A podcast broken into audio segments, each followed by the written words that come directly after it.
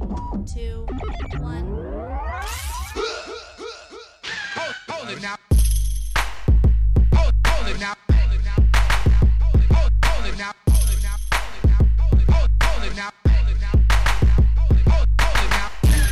Welcome to the Kwency Jones Show.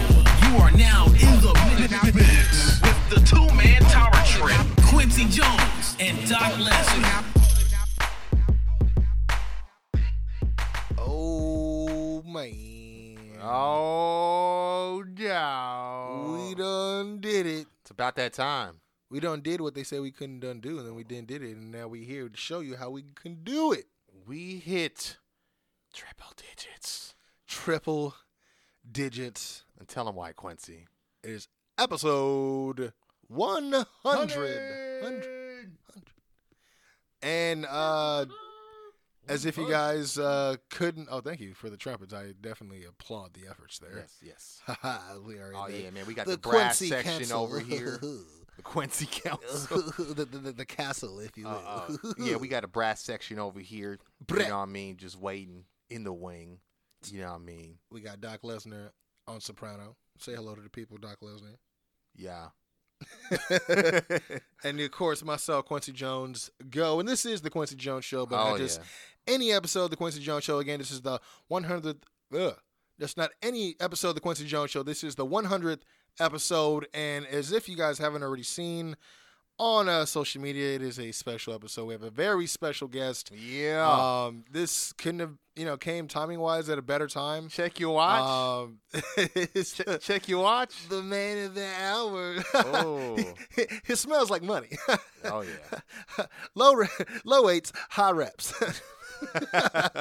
no Um, man, I'm pumped. I'm yeah, pumped. we- I mean, he he's been on the show before. Yeah, I we, was we just had a great say. interview. It was like right before he jumped to, and to- and this is before he he had heard anything. He said he hadn't even talked to anyone Yeah. from over there. He, He got snubbed for the 205, He or not 205, snubbed but for the, the- uh, the cruiserweight Cruiserweight uh, Classic, classic, yeah. yeah, and, and uh, talked about potentially having like you know some some matches with Patrick Clark out there. yeah, definitely. Um, I mean, it- Which happened? I think he did He- I- debut, and I mean it was part of the Alistair Velveteen storyline. yeah. Yeah. but he, you know, it happened. You know, It was uh but yeah, it was it was a real uh telling interview as far as like what his mindset was in Oh, yeah. between uh you know doing what he was doing in DC from his training yeah, out there MC CZW uh, doing th- all well. I was gonna say yeah, MCW all the way down Oh, to yeah. ROH, being the top prospect winner, and then you know you know having enough of ROH, going to CCW. yeah, he was actually ma- talking to us about Janela Yeah. too in matches what he was yeah, doing with yeah, that I mean that, that, Zone. Yeah, that was the one that everybody was talking about and giving him all the flack about with the uh the no sell through, oh, through the yeah, tables that's and right, everything. But right. it was just it was a real like total lax interview and it, it was just uh, amazing to see that he had got uh picked up by WWE. And, Yeah, I mean then, again, yeah. you know, f- from everything he had said in the interview, it didn't seem, even seem like he felt like he was on their radar. no, Um, so it was w- real Completely exciting on opposite, on, our, yeah. on our part. You know what I mean to see him, and of course, you know, no stranger to here on the Kwency Jones show. Big fans of Lio Rush. You know, we've Oh, yeah. uh, done quite a few How to Get Over segments. Um, I mean, just yeah, man, that was one of my. We we actually had a whole episode. yeah, we had we did. Rushmore uh, centered around him and Bobby and uh, Apollo and, and them just building, man. Yeah, so I no, you're right, man. We have been very huge fans and supporters of Jacina Flourish. Obviously, he's been recently released. Unfortunately, you know, with all the events that are happening now on the WWE side of uh, Yeah, wrestling world. yeah. But he is here today, and we're gonna pick up right where we left off, man. That's Yeah, dope, man. definitely. And, Definitely. yeah, I think it's pretty awesome to be able to uh, get the you know kind of the before and after. And I mean, obviously has lots to talk about because not only uh, is he involved with wrestling, also involved with music. Of course, he's gonna be Mhm. releasing his first album on uh, Monday, uh, the 11th, as well. We're gonna be talking a lot about that as well as his journey into music, as well as You, you you you need that feature, dog. I'm gonna ask him. I'm gonna ask him. Nah, we'll, we'll see how it goes. yeah, you're gonna have to get uh, I don't know um, Clearance? two two two different uh, e voices on. Um, anyways, anyhow, it's going to be exciting again. Uh, and I'm glad you guys were uh, able to participate as well. We threw up the uh, option for you guys to throw out some uh, fan questions yourself as far as uh, our interview um, with uh, the man of the hour himself. So, uh, you know, uh, we're definitely going to get into that. But let me ask Yeah. you a question, man. I mean, again, sir. a 100 episodes. Mhm. It's uh, quite an accomplishment. I want to say, first of all, thank you. Yeah, it's hard Thank you, carrying a show on my back. Oh, oh, sorry, I was, I was cutting the Seth promo. Yeah, go ahead. Oh man, I, if, if, shit. I mean, I, I Messiah of the podcast, guys. Let's go. it's the, the fucking Thursday night Judas over here, I guess. uh, but nah, you know what? I mean, uh, shout out to Mark McFly as well, man. I mean, obviously this is not uh, by any stretch of the imagination. You know what I mean? Done without you guys, possible without you guys. Oh And yeah.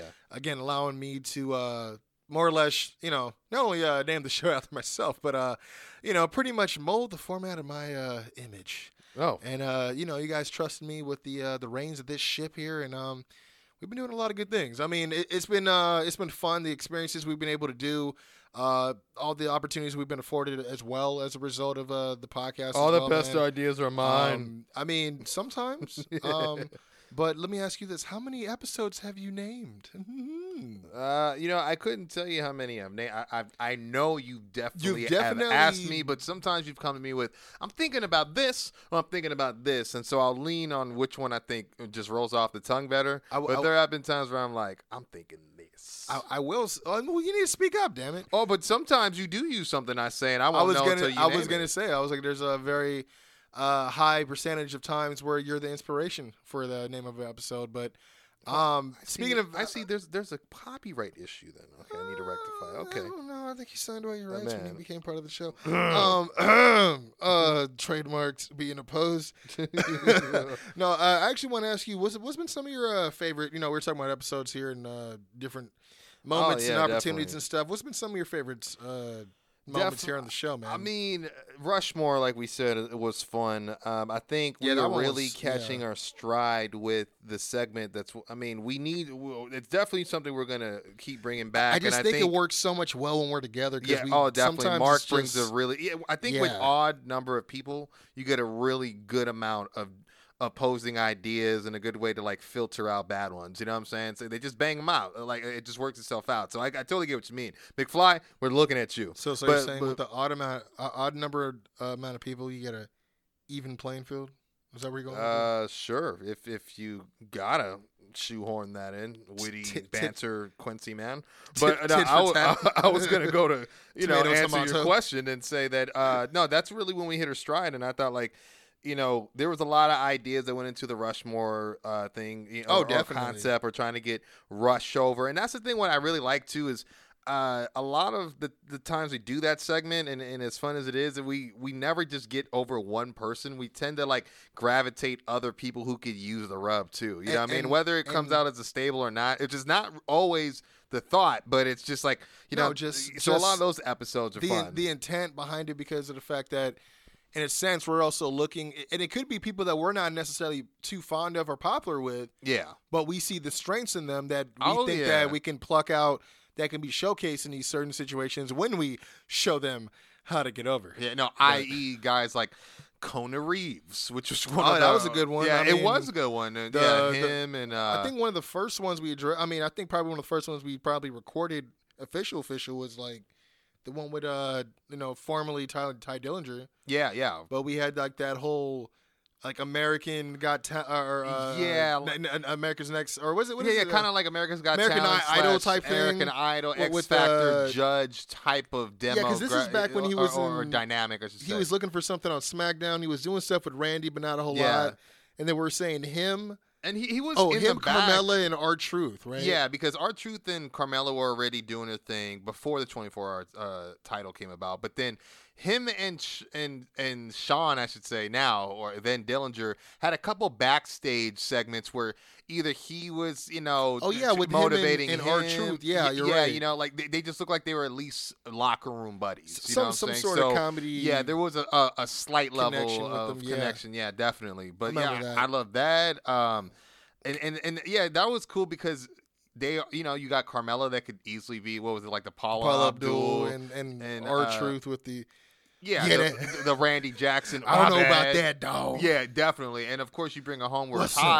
Kind of just adds more depth to his character and really embosses the perfect 10. Because we've always said how the perfect 10 is a good gimmick, but it never works as a fan favorite. Like, but then they never put any gas on the fire to try to make him a heel. Like, and not just any heel. Like, a, not even a badass, like the typical Rick Martel. I'm prettier than you. I'm a perfect ten. I'm what all the girls want to see. I'm who all the you know men want to beat up. I mean, I feel like know, that that that where he spun the the ten and spelled it, used it as part of the spelling for perfection. Yeah, I feel like that, I feel like that could have been the heel spinoff to that. Definitely. Um, oh, definitely. Another one of my favorites that we did for the How to Get Over, uh, not just the episodes, was the one we did for uh, Tyler Breeze, kind Mm. of being like the conduit for like people having a makeover or new fresh yeah, look. that was 'Cause I- when we were talking about Conan. Yeah, and Yeah, that, it that was a good way to tie that in. Oh, and it was also Aliyah and Vanessa and Vanessa Borne. Borne. Yeah, that was Yeah. another good one too. Yeah, and it was like kind of like I, I think you and Mark really did a good job collaborating live. Again, it was like painting live on the canvas. We had never really talked about it off mic Oh, yeah. much, and you guys had a good idea how you were able to like kind of present whoever ta- whichever talent he's working on it's like his new project like blank blank by tyler you know yeah, and it was, almost, such like, a, almost like a cologne type of Y- like, yeah. yeah, yeah. or it would, but it also pre- borrowed oh, a I lot remember that. from like you know Will Ferrell's character in Zoolander, kind of like is where he's not Zoolander now. He's he's I forgot his his character's name, but you know what I mean. Like Derek. uh, well, not De- no, I know Zoolander, but I mean like instead of Breeze playing the Zoolander character, Yeah, now yeah. he's like the wily like I make stars. You know, like Will. Ferrell is in that show, Oh, oh, in that oh. movie. You know what I mean? So yeah, it, it was yeah, it was it, to me. I thought it was good, and that was before Tyler even made the jump back. He No, yeah, wasn't doing anything. We, yeah, we were I mean? talking about because we knew that Fandango was out as well, and he was just kind of just chilling on the shelf. There was one that you came up with that was uh, uh, you, your thinking for it was great. It was for Ember Moon. Yeah, see, I'm trying to remember which one that was, but yeah, that was kind of that was on the spot too, where we were talking about finding a place for her, and then it kind of really wrapped around like Matt Hardy and Bray Wyatt, who were tagging at the time as the leaders of the world, like as Yeah. the centerpiece, and it was almost like. A, a new modern version of perhaps like the uh what was the crew? Dungeon- The was it Dungeon of Doom? Yeah, Dungeon of Doom from WCW, but I not as you- wonky and you know still character based. But yeah, it was like more like animal, beast, you know, uh, spirit animal inspired, kind of like, especially with Ember looking like a wolf, and you could have had Finn part of that as as the Oh yeah, we did bring up him being a demon, and then had- Braun, e- even I was it think. Braun? Or I think we brought up was it um was Jeff Hardy? Because no, we Yeah, kept Jeff Hardy. no, that's what it was. We were we were like saying, well, if they do it, it can't be. They can't have both Jeff Hardy and Oh yeah, that, that's and right. Finn Balor in the same crew. But we We're did like- try. We did try. Yeah, I do. But uh, you know, another one of my favorite episodes is, uh, and I think you're quite fond of this one as well. Yeah. Uh, it would be, um, a obviously not only the first time we got to interview Lio Rush, Yeah. um, but the time that we um, pretty much called the Hardy Boys at WrestleMania. Oh yeah. That one was I, great. and you know what? I don't want to take too much credit for that because I think that was a very popular theory. So I don't want to sit here and go, "Oh, we effing called it," and and it, Hey, and everyone that said it after called it. that, like you know what I mean. But I think it was very important. Like we did call that shot because it was like, man, all the pieces are there. well, and you know, it you know why my sense. attitude is like that is because I remember when we were talking about this with other friends. Mhm. Oh, and they made it seem like it was a long shot. Yeah, they made it seem like it was far fetched, but we were like, not really. I mean, given these guys business acumen and them wanting to make a moment, and Doc knows Mhm. his moments. Definitely. Doc is uh he's quite in tune with the WrestleMania moment, you know. So I, I know I uh, know the value of a moment and how uh, how it basically is currency to some extent in mainstream wrestling. You know, what I Yeah. mean? and I'm not saying AEW is not mainstream, but when I say that, I'm trying not to just be a bias against WWE. You know, what I'm saying No, I- I- they've yeah. been the big you know show in town forever. So I think uh, another one of my favorites was I I, I could tell you the Flashback Friday, only because I was able to finally put put out some uh, Mm, some uh, interviews I'd actually had a Oh, chance to get while in the you know, vault. Yeah. Yeah, during uh, All In. Yeah, Um, because you that know, was dope. Because you got to meet uh, Mega Ran. Yeah, finally. Ran. Uh, Yeah. uh, I was out there with also um, T Call. T Call. Mhm. Shout out, yeah, shout out to T Call as well as Mega Ran. Um, Matt also, Mania podcast. um, Simon. Oh, uh, Simon Miller. Simon Miller. I, That's I was right. And I think I'm not too sure if I released this one, but I also had another interview with um, Mandy Leon. Oh no, I don't think you ever. Oh, you better save that for the Patreon. I, I still have it. Yeah, I still have it. but we also got to set up that. But it, it- it was like that. It, you know what's funny about that? It was I, I actually interviewed her right before. Uh, this is right right at the heels of the build for Evolution, the all women's pay per view. Mm, So that's right. I asked her about that, so that was actually pretty cool. So yeah, we may have to put that up maybe at, at a later date or so. But uh, another one that that I liked. Um, I was gonna throw one if I could. Was, yeah, yeah, uh, go ahead. I was gonna say, and uh, we just referenced not too long ago, but uh, All Elite Wrestling, uh, because that was we, uh, we talk about it all the time. We came over to my pad, doctor's office. We went in with a totally different episode in mind. Yeah, probably just reviews, probably running a lot of news.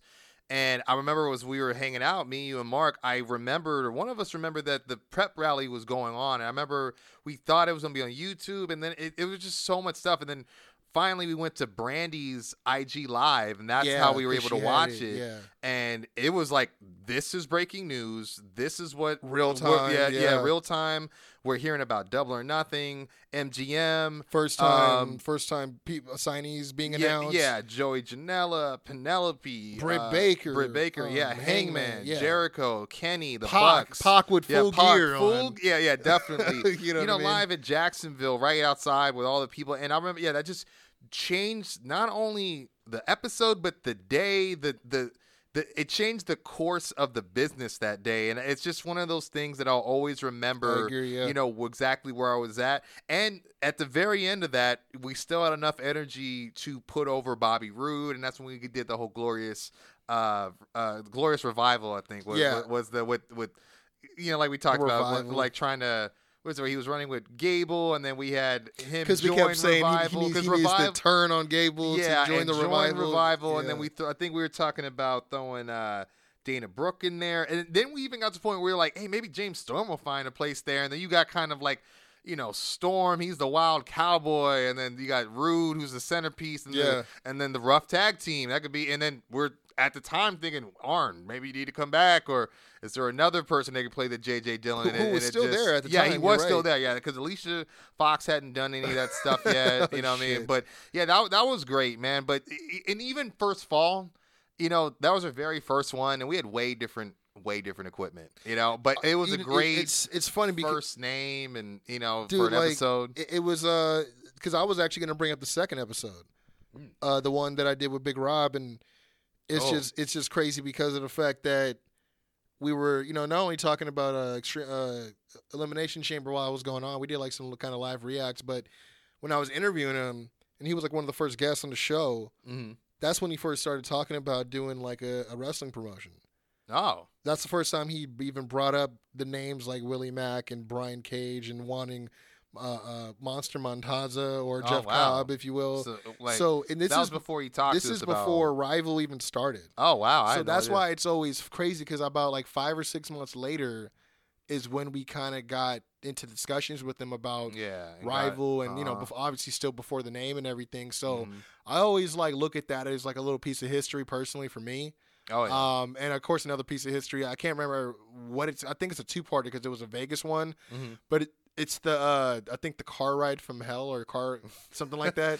I car think that ride might, to to Vegas. I forgot. that might have been Phoenix. Uh, no, no. This is this oh, one oh, oh, specifically. Oh, oh, no, that's right. It's, with when- you and Mark. Yeah, me and me yeah, and Mark that's went right. to uh, and, and ROH. Bobby Bo- uh, or Dave, I should call him Davy Boulders, so Yeah. we don't get any copyright. But yeah, yeah, Davey Boulders. yeah, McFly's uh, older McFly brother. and uh, myself went to ROH's. Uh, I think it was 14th anniversary show Yeah, and had a hell of a fifteenth, time. I think, because I was at 14th with you guys. I thought we, I thought that was 13. Maybe it was 13. Who knows? Uh, anyway, I just remember it was a hell of a trip, and it was hilarious because of the things we were discussing, like the Sting not getting the strap, and us being Yeah, pissed off about yeah. Goldberg getting the strap. Uh, that was like one of the most, like, the, probably one of the first of many, like McFly quotables. Like, just give him the fucking strap. Oh yeah, yeah, no, no, yeah. Like, You could tell he, he just he was really. change or loose. Uh, I remember, and I think that same trip we had also caught uh, some of that, uh, some old school W. I was putting him on some some Nitro because he's never Oh, watched yeah, it before. right. So Uh-huh. that, that was pretty funny. He's like, dude, this is horrible.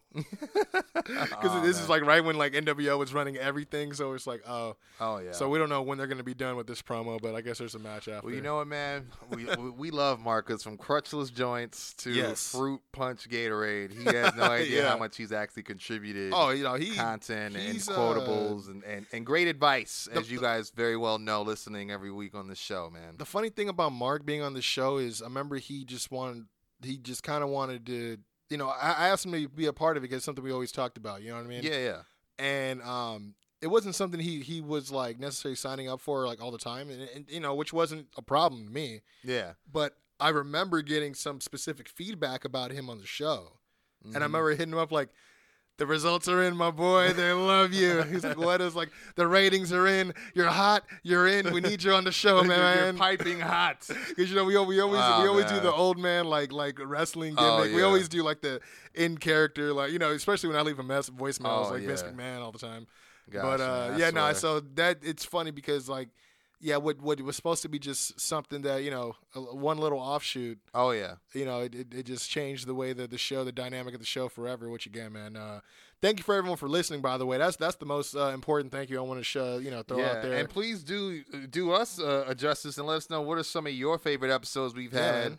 I mean, because I mean, even because I even think about some of the stuff and like you know uh, when Jericho made the list and and Oh, uh, man, that was you know, hilarious, We yeah. went to the meet and greet and, and just some of the some of the we've had some really fun times in the show and it's afforded us a lot of cool opportunities. But we would love to hear what is some of your guys' favorite moments. I know we've had some cool giveaways on the show. We've Yeah, done a man. lot of cool from look- commentary with Rival Pro too, to commentary for Zealot Pro to some uh, ring any- announcing for, yes. for Gold, Gold Coast Fed, and of just- course just the podcast on a weekly basis, man. You know, I mean, and just be able to, you know, do it with my chums. You know what I mean? It's all started. The idea started out of a garage. Real talk. You know Yeah. what I'm saying? So, it's it's just it's just always crazy, man. How, how far we've yeah, become. it's crazy you know? to think all that was missing was a microphone. You know what I'm Right. saying? And, and and this mixer and just some uh, a bare essentials.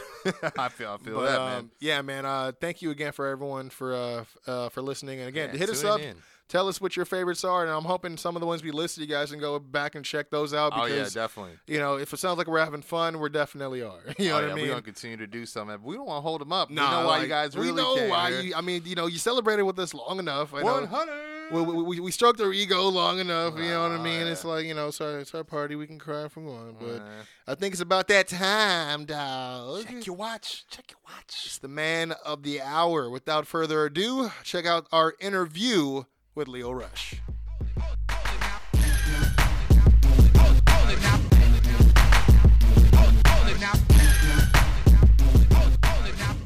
First of all, thank you for your time. Appreciate it. Taking time out to do this. Excited for the interview. Um, how you how you feeling? I'm good. I'm good. I'm hanging in there. Man, I appreciate I I'm, appreciate I'm keeping myself. I know it's late uh, in town, so uh, I appreciate you uh, staying up to do the interview with us, man. definitely. It's all good. So, uh, Appreciate you guys. Uh, yeah, no, man. Uh, First of all, you know, we you know you got this upcoming project coming out, uh, May 11th, right? Is that, is that when it's It'll dropping? this Monday. Yeah. Yeah, and uh, you know, I've been. We really are just curious about to hear a lot more about the music. Um, you know, me personally, I know uh, I'm familiar with some of your stuff. I've seen you work with, you know, like Josiah Williams, everyone, everyone else, and Flow stuff. Seen you do the Feel the Rush, even the Cipher. That was really cool. you know, so I know, like off the bat, um, you know, I, I'm just curious, like, how is it being? You know, what's the vibe like in the studio with a guy like Josiah? Is it more, um, you know, like collaborative, and or is it more like, you know, iron shot iron? You know, what I mean, like, is it more competitive because you you know bring the best out of each other on the track, or you know, something like that? Yeah yeah, yeah. So so it's so it's so crazy because the, the the track that we put out, Feel the Rush, uh, we've actually been working on that for like a year. That was that was Josiah's project. That was his that was his thing. Like when he was doing when he was doing like, like the covers with everybody's like entrance songs. I remember that. uh, I reached out to him and I was like, I was like, do you mind doing one for me, but like on a different beat, like not to I came to collect because I came to collect already had lyrics. So uh, yeah, he came up, he came up with the concept of like feel the rush, and then I heard it and I was like, oh man, I think this would be dope if I like if I was on it with you. yeah, yeah. So he had sent it to me. You know, I, I laid down my verse. So we weren't actually. I, I think. I think he he already had everything already laid down, and I, I recorded my verse. Um, but the only time we were in the studio together was when we were like cleaning stuff up. But everything was kind of already done by that point. Gotcha. Oh, okay. Uh, but yeah, he, he he's he's he's incredible though. He's he's super talented. Oh, like yeah. somebody asked me the other day. Yeah, somebody asked me the other day if they thought that uh like they said, who do you think is the better rapper between me and Josiah? And I said, "Oh, Josiah has that because I feel like he can he can rap for on a song for like 30 minutes straight. I feel like like I wouldn't be able to do that. Yeah, he and his delivery is real rapid fire, and I like your delivery on, on your track. You know, that's something I really wanted to touch on. Is a lot of your songs I like about them are very different from each other sonically, um, and lyrically as well. Um, I think one of the big things that uh, I think got uh, attention to the fact, hey, Lio Rush does music was, I believe it was Scenic Lullaby uh, that you dropped. And I really like that, man. Um, and I, I remember reading a lot of interviews about it at the time. And I know you had said, you know, you were kind of coming from a dark place at the time. And, and uh, but then at the same time, I, I, I I heard Crave for Blood. Oh yeah. And, and it's hard not to think like, man, it kind of feels like a very similar, uh, maybe creative process, sonically different. But um, I guess the reason I, I bring up Crave for Blood is that I, I remember reading in an interview, I think it might have been Sports Illustrated, where you had said uh, it's a song that it's a code that you want to crack.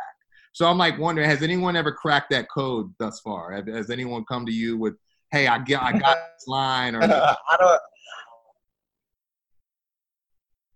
I don't think so. I feel like that day, I you know when I when I first started like, like writing "Crave for Blood," I was I was still with you know I was still with the company at the time, so I didn't want to put out anything like too too crazy as far as like the content uh, or the lyrics or anything. So I, I, I tried to tap more to like my poetry side, and I wanted to have like some like Easter eggs and like some clues in there, and like some things that people had to kind of like figure out. gem? Uh, so, I, I, yeah, yeah. I think I think the whole the whole crave for blood is like one big poem. Like to me, it is. I don't know if that came off like to anybody else, Oh, but definitely. like it, it's cool that I know. Yeah, it's cool that I know like the fit the the meaning of like the whole song. definitely definitely and you know we we do podcasts. We also we make music as well. Um and I, I speaking as I mean, i'm a musician i've dealt with my own uh i would say obstacles and struggles with like mental health. And i think it's real brave when you do delve into some of that stuff. Um how has music been a good like helping factor for, for that for you? And, and and do you think that is a topic that deserves more toppling or, or tackling i should say in like the hip-hop community Oh yeah, for sure. I, I think. Uh, I mean, it, it's different for everybody. I think for me, uh, like you said, like I've been I've been a huge advocate for mental Yeah. mental health awareness, and um, I feel like the music has helped me out so much. Uh, you know, dealing with my mental health because, uh, uh, uh, not even just me, but I feel like so many people feel like they're alone. They feel like they're trapped. They feel like they, you know, they're trapped in their head and they can't really they don't have an outlet to you know to to push those thoughts out of their head. Uh i feel like every time you know i write uh i i'm i'm taking a- i'm taking everything that i'm thinking and i'm putting it on paper. And then when i put the music out i feel like i'm kind of like releasing that. I'm Yeah. like releasing that pressure. I'm releasing that tension. I'm releasing that you know everything that's going like therapeutic for me Yeah. uh to do music because you know uh, I'm releasing all of that, you know, built up Yeah. stuff that's in me. So yeah, yeah, I, I for you to have a chance to kind of like de, you know, program and finally like get a chance to kind of like step away from that stuff. Obviously, like you said, we we both make music. Um, one thing I got to ask you because a lot of people would probably be surprised that you know with the music steps that direction, but you know I'm already looking at you know the video. You've been putting out videos since as long as eight Yeah. months ago, even longer than that. You know what I mean? Um, and I got to ask this only because again, from a music music, when we all get asked this question, so I hate it. But how long have you been active as far as it being quote unquote serious, as they always ask? Like this is something that that you've uh, have been doing is probably I don't want to say as long as you've been wrestling, but I mean I guess it always starts with the first love. But uh, when did you start, as you say, start putting pen to paper and allowing it to be like this therapy for you? Uh, I think the the since my first single, uh, "Scenic Lullaby," um, I I put out I put that out um, kind of as a feeling out process because so many people just knew me for like wrestling. So I, I wanted to put something out there to try to like test the waters a little bit just to see if people would, you know, accept the fact that I was doing something else outside of wrestling.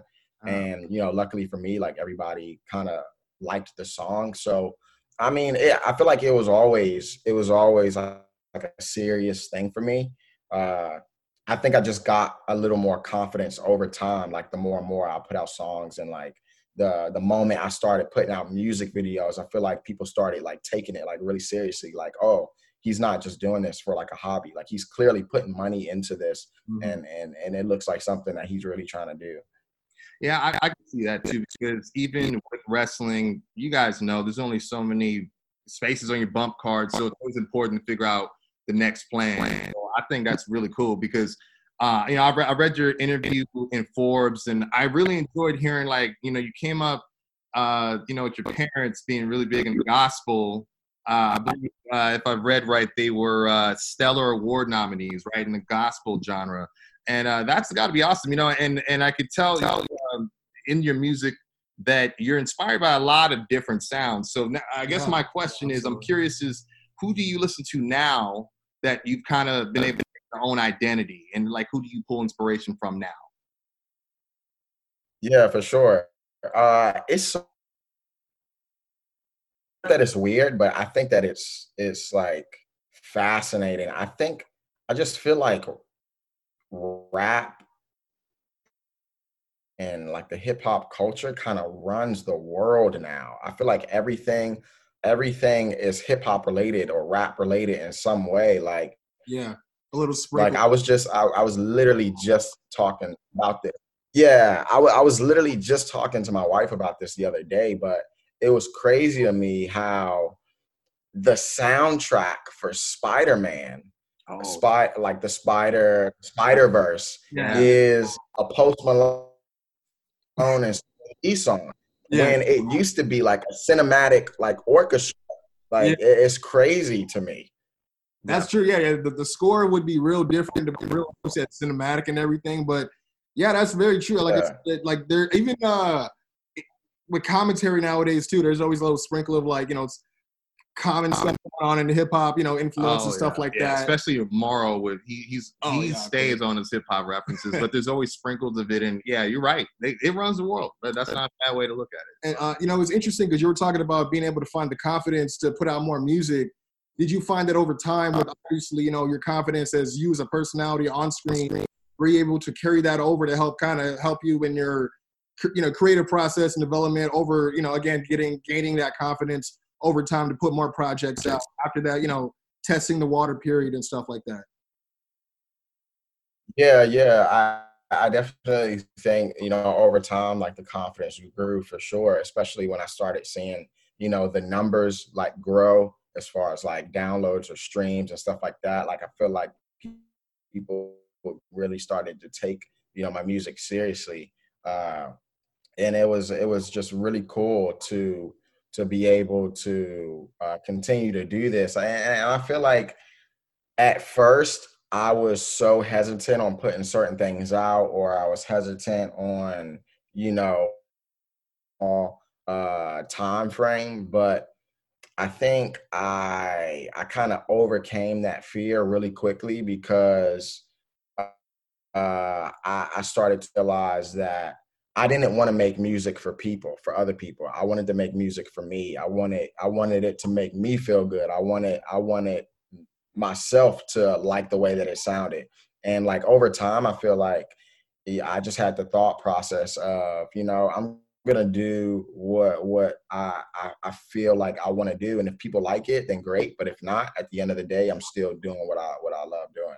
Oh yeah, I, I feel that 100, percent 100. percent Well, um, uh, you know, ever after May 11th, um, is I wonder is that the first single on that? Is it? No, it isn't. It's not the first thing. It's not the first single on it, but it will be. It will be a feature. track. on that Yeah. album. man, I, I you know I I banged that out. I, mean, I was doing some research, and I'm telling you, I was sitting there like, how is I, I, if it's not on a radio station, I don't know for sure. It needs to be. It definitely has that sound where like this. It, it is would be on charts for sure. So I know you know if that's what's coming. Is that if that's what's on the album? I'm really excited for the rest. Um, for sure, man. Because um, I, I was excited, you know, when Kwency told me he was getting you on this on this interview to talk the music, because I've Oh, been yeah, wanting to hear more about the music for sure. Like I said, we saw the you know the feature freestyles and the videos and stuff. So again, you know, you dropped 11 11. It it was on your birthday, November last year. yeah. Um, and obviously you got great support. Now you're now you're over here uh, releasing Ever After. How could you sum up the project of Ever After if you had to? Uh, I don't want to say pitch it, you know what I mean, or cut a promo on it, but I mean, for those that know Lio Rush, again, you know, the in-ring like professional, but they're getting used yeah. to Lio Rush, music by Lio, and and you being behind the mic. What's something that you can give them as far as uh, something to look forward to? Is digging into the album, especially right in time for Mother's Day. Oh You know what I mean? Uh, I just saw you. Uh, you had uh, the video with your mom dancing the other day on on Instagram. So, uh, but yeah, as far as your album, yeah, she's nuts. Crazy. yeah, Uh, yeah, I, I, think this project, I tried to focus on vulnerability. Uh, I, I I, I feel like I, I've had a lot of stories put out me in the past about about not being, uh, you know, vulnerable. I feel like I've had a lot of stories about me that have uh, you know, had the headlines of, oh, this guy's like standoffish, or he's like, he has a very like arrogant, like, um, you know, uh, personality like about him or, or, or trait about him. Uh, but this, this album, I tried to focus on vulnerability I, and I wanted to share a part of me, a part of my life that I feel like has, you know, affected me and, and made me the person that I am today. And I all, also wanted it to be relatable and this is going to be a concept album and the, the, the entire concept has to do with you know love and relationships and i feel like a lot of people a lot of people um, are going to be able to relate to this and a lot of people are going to like this because not everybody can open up and and talk about past relationships or relationships that they're like relationship that they're currently in. So i i just feel like how can you you know what other way can you be vulnerable other than you know your love life? So i was like uh, this this is going to be a, a topic or or a layer of me that people haven't you know heard. So i'm really excited for it Yeah, I, I really like that. Yeah, because I was going to say that's one thing I enjoyed is uh, you have a certain sense of vulnerability in your music that I could really enjoy. And like you said, it is relatable, and that's what makes the best music is when you can relate to it, in my opinion. So yeah. Um, actually, I actually for actually sure question is it Lio? Is that the name you're going to be going by as far as when it comes to music? Um, I, I mean, I know you have the music by Lio tag on on Instagram and social media, but is it or is it Lio Rush or are you just going by Lio? Uh i i, I definitely think uh, that i'm just going to be going by Lio I think Yeah, I it's like that, six. yeah. Yeah. I mean, it's one of those. I mean, when when you say it, people will know who you're talking about. You know what I mean? So I Mhm. think, yeah, it's again the unique spelling and everything like that.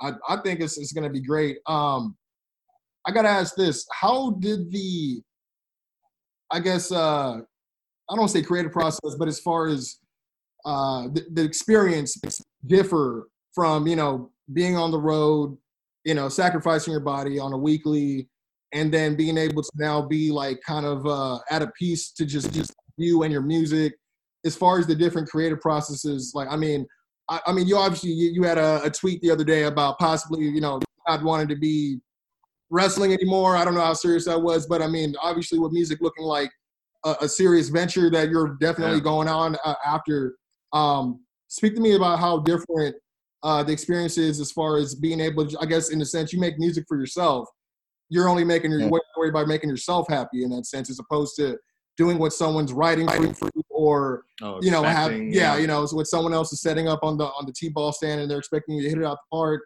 Um, I mean, this has to be a little bit liberating now, especially now. You know what I mean,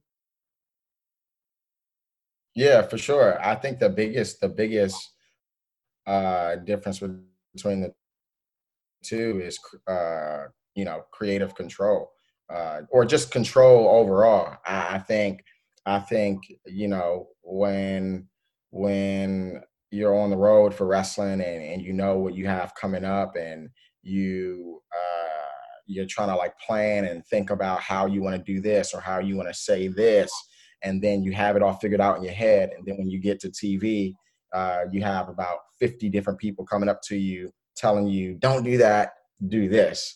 And then you have to adjust to that and it's just it's just a very you know hectic and uh, just a very hectic situation. Um, but you know with the music like you know i can i can do exactly what what i i, want to do especially with you know being independent staying independent. Like you can you can put out you know your art. You can put out what you want people to hear uh, how you want them to hear it. Um, you know it, it, you don't have to you know answer to anybody so uh, that i feel like that's the that's the definitely the biggest difference between the two for me I can see that. It's like too many chefs in the kitchen, too many expectations. Now you're in the kitchen and you're chefing exactly what you want. I, I can totally respect that. Uh, speaking to the creative process, um, I know we just want to kind of minorly get into a little stuff. I was just curious. So, um, you know, last we spoke to you, um, it, might have been, I think, uh, it was July of what, 2017 June, June, or yeah. June. I'm sorry.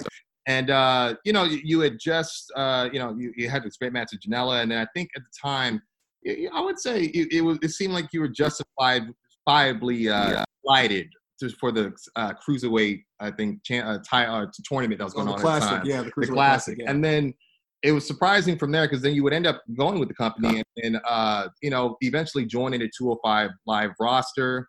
Uh, obviously, you spend time with Lashley, but then you would eventually, you know, earlier last, uh, the end of last year, uh, you know, win beat Drew Gulak for the title.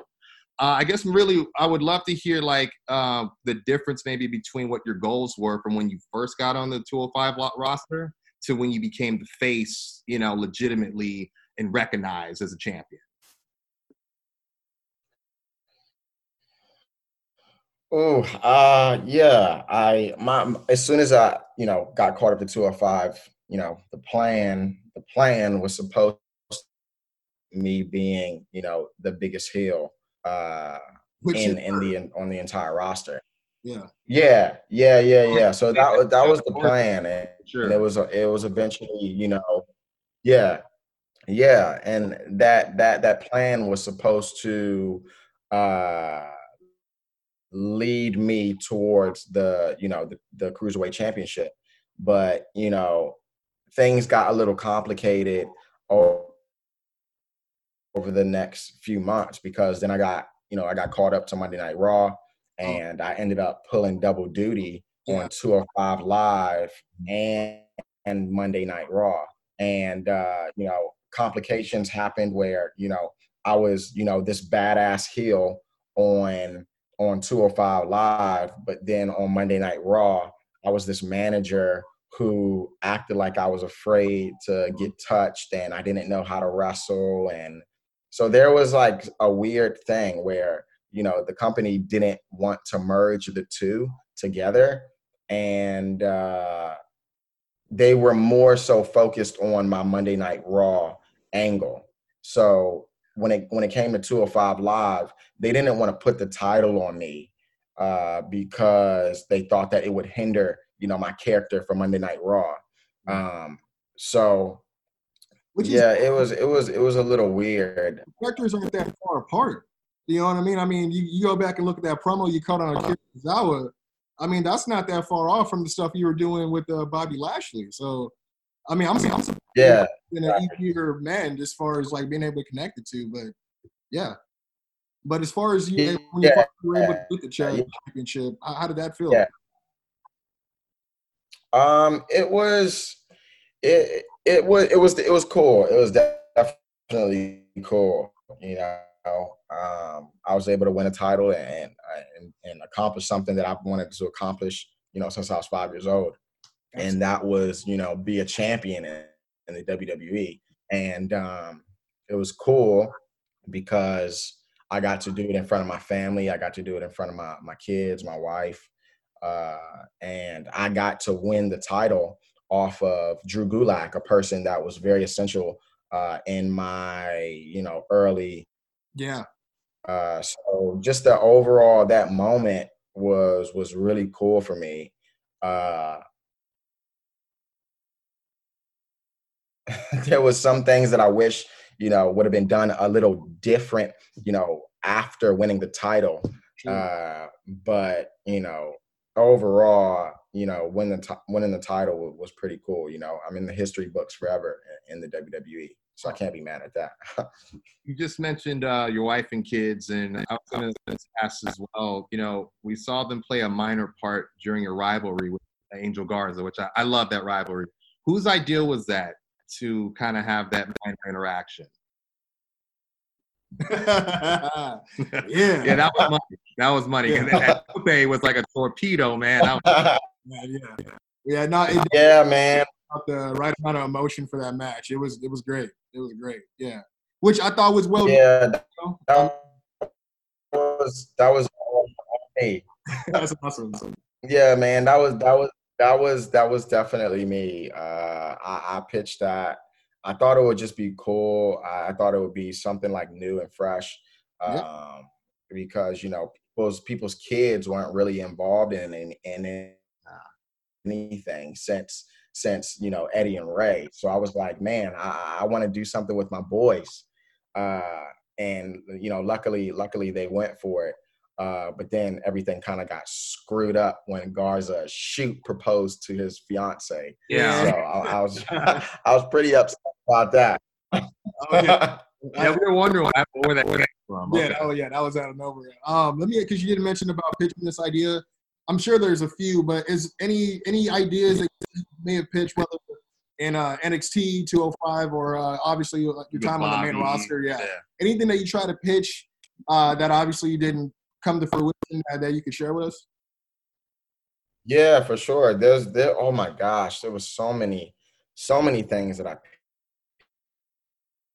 pitched, man. Uh, but if I can, if I can, I'm trying to think if I can remember some pretty cool things that that I pitched because I pitched a lot. But I think one thing that I pitched was, you know, at the time when I was with Bobby and I was on 205 at the same time, I pitched like, why not win the title?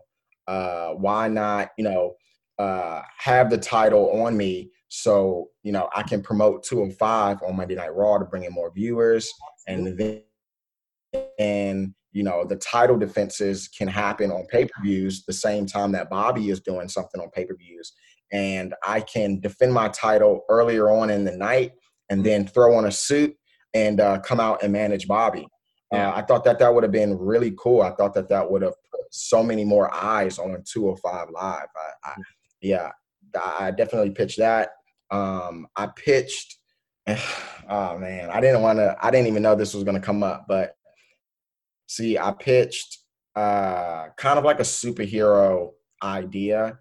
Um, I showed it to creative. I had to draw up. I had everything drawn up. I had you know the the entire pitch uh, through email, and I sent it to creative. Um, they didn't say anything to me about it. Uh, but then two weeks later, I see, or I wouldn't even say two weeks later. I would say maybe like about a month later, I end up seeing, and I, I, I, I love the guy, but and I, and I don't know if this is coincidence or not. I don't know if this is coincidence or not, but I ended up seeing Ricochet with the full bodysuit, like literally like kind of like the same design pattern that I had that I pitched to creative. Wow. Uh, and I, yeah, I felt some kind of way about that. And that was uh, yeah. So I, I pitched I pitched a look to them that ended up being Ricochet's Ricochet's look. Uh, and then the the very last thing that I had pitched was uh, there was two things. It was me. Well, no, it was three. I pitched tag teaming with Velveteen Dream uh, when I came back to NXT. Yeah. Um, I also pitched. I also pitched coming back to Monday Night Raw and being Bobby's best man at his wedding. Oh man, Um, how did they and down? Oh my god. the table. gosh, you would that, then it would have been must see. Then the ratings would have made sense. Damn. Okay. Yeah, that would have been. Yeah. And then the, the final thing that I pitched before I got released was me being uh, in the same group as Cedric and Ricochet. Mm. That would have been nice. That would because one Yeah. of the things, uh, Yeah. one of the things we do on on the podcast is obviously we, we review, we do all that. But we also have a segment we do called "How to Get Over," which is just us like pitching. We'll see guys either pigeonholed or maybe we think mm-hmm. oh, we just think we could do it better. Cool, let's you know be honest. But one of the things that we book is we're obviously big fans of you, the And work you were doing, yeah, yeah. the stuff you're doing with Bobby. We thought like you know, you know, you were to be honest the strongest manager out there, and we're like, why not have him and, do? and and the only active oh yeah, actively not just bumping but like the actively in the ring manager yeah, you know? hundred percent. never been done really But we were thinking, why not have him lead a stable? And I think it was what Bianca Belair, Mhm. Keith Bobby. I think was it Apollo or was it Cedric? uh we had said cedric would have been good ricochet all the guys uh, same guys you had just said we were saying those guys could have been but whether they had a trial run or whatever but basically you were trying to find an elite group of athletes top of the field and it would have been uh rushmore you know and, and so yeah that it's funny that you say those th- those two guys because yeah that was definitely something we could have seen and fathom as fans as well so. I mean, you were getting you were getting Bobby over. I mean, not not that Bobby needs help getting over in the but like promo wise, you know what I mean? Like it, dude. It was it was. So I figured I'm like, you got Apollo, who's a great talent, needs something. I'm like, oh, just hmm Yeah, it would I have mean? it would have helped. Yeah, I think that would have been cool. But uh no, man, it's great to see that you're you're still doing your thing. It's great to get you back on the show, first of all. But it's great to know that the music's coming. I'm excited for Monday. Uh, excited to to really sink my teeth into the rest of it. Like I said, I've just been banging out Wonder back to back, but I'm really excited to see what you got. Um, and we really, really do value your time, man. um. Just one last question. I heard, and I, it was an interview. I think you, you just did with Sean Ross. Yes, sir. Um, there was rumors that you were supposedly looking at a potential IC uh, title run while you were doing the uh, the program with uh, Bobby and Finn. Is that is there any truth? Man, On the table. Yeah, yeah, yeah. That, yeah, that's definitely true. Uh, you know, the whole the whole angle that um, we had going on with me, uh, Bobby, and Finn. Um, I think the the initial turn that led to nowhere um, with Bobby and at Elimination Chamber. Uh, after that match, I don't think that they expected it to go as well. Um, it was me and Bobby versus Finn for the Intercontinental Championship, and then after that, uh, there was a lot of talks, you know, running the match back again, but at WrestleMania, and uh, they were going to put the title on me unexpectedly at, at Mania, I would have but you know that that fell through. Then it ended up happening. Um, Speaking of uh, Mania, how did how did it feel to uh, be a part of uh, just the festivities and everything? I mean, obviously, like it was it was amazing, man. It was amazing. You know that the first the first year that I got signed to WWE, I was a part of uh, WrestleMania Access, and I was able to you know put on some matches at Access yeah, and and, and sit down and, and watch watch uh, WrestleMania uh, from the crowd. But you know that following year, it was it was incredible. It was it was incredible to walk out on that stage and see everybody, you know, uh, you know, chanting chanting Lashley's name in, in my voice, and uh, uh, it, it was cool. It was really cool, man. definitely cool experience. Again, um, thank you for your for your time, and uh, want to remind everybody, Ever After coming out this Monday, May uh, 11th. Uh, let them know where they can all get it. I know uh, it says all streaming platforms. Um, do you have a website directly they can get it from, or uh, plug anything you want? I, I, obviously, I mean, want to let people know where they can go and get it. Yeah, for sure. Uh, well, I, I mean, people, people, people know that I love my social media, so I'm on everything right now. They can follow me on on Twitter at it's Lio Rush. They can follow me on, on Instagram at Rush Lio Rush, where I feel like is my biggest platform right now, where I'm promoting everything that I got going on. So I, follow on Instagram would be dope. Uh, at Hey, it's Lio. Uh, I'm also uh, I have my website, like you said, musicbylio.com, where they can find all of my music uh, um, on all of the streaming platforms. Um, I got merchandise on there, eight by tens, t-shirts, and uh, I also have a small business. I'm actually going to show this right now because it's right in front of me. But my wife uh, has a company called Oh My Goodness by Sarah. Uh, these are handmade, hand rolled incense. Uh, people that you know that might not know this, I'm a huge. I, I love my candles. I love my incense. I like things smelling good. So uh, that store is actually on Etsy. If you guys are familiar with Etsy, Oh, yeah. So yeah, that's all we got. That's all we got going on. Check it out. Oh my goodness, by Sarah, and also musicbylio.com. Check That it out. tranquility on, man. I like that. I like that. Well, thank you very much for your time, man, for the interview. Uh, we know it's not gonna be long until you bounce right back on your feet. We know how high you could jump. Everyone knows that. You got the best frog splash arguably in the business. Uh, but yeah, we thank you very much, man. You have a good day, man. Thank you again. Thank you guys so much. Appreciate you. Definitely stay safe, man.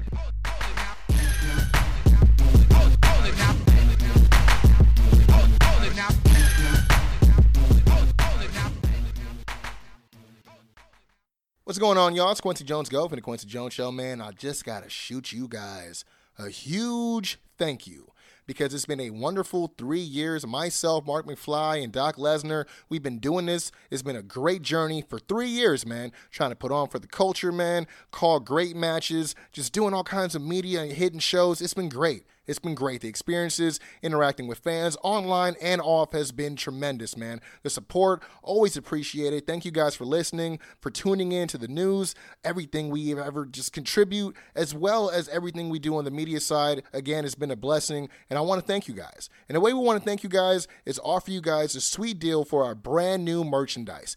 This year we kicked it off with a brand new logo. Now we have merch with that logo on it, and it could be yours. Great offer $10 a shirt each. We have three sizes currently right now medium, large, and XL. All you got to do is email us at the Kwency Jones Show at gmail.com. Hit us up with your size and also your address of where we can send it to. And you could also send us at $10 whether you got cash, cash money, we got Cash App, we got Venmo, we got Zelle, we got PayPal, whatever it is, hit us up. We'll accommodate. All you got to do is hit us up if you want to support. Again, right now we got a special sale $10 per shirt, all because it's our three year anniversary, man. All that and more. Don't forget to subscribe everywhere and follow us on social media for more updates on new merch coming soon. Go. Wel- wel- Welcome to the Kwency Jones Show, home of the tag team champions of the IE, Kwency Jones and Doc Lesnar.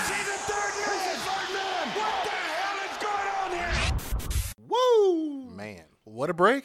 what a break. But what an interview. Yeah, man. Lots of good stuff. Uh, shout out, first of all, to Lio Rush. Shout out to, that? to also just Lio. But but do you feel well. that? I feel I feel the, rush.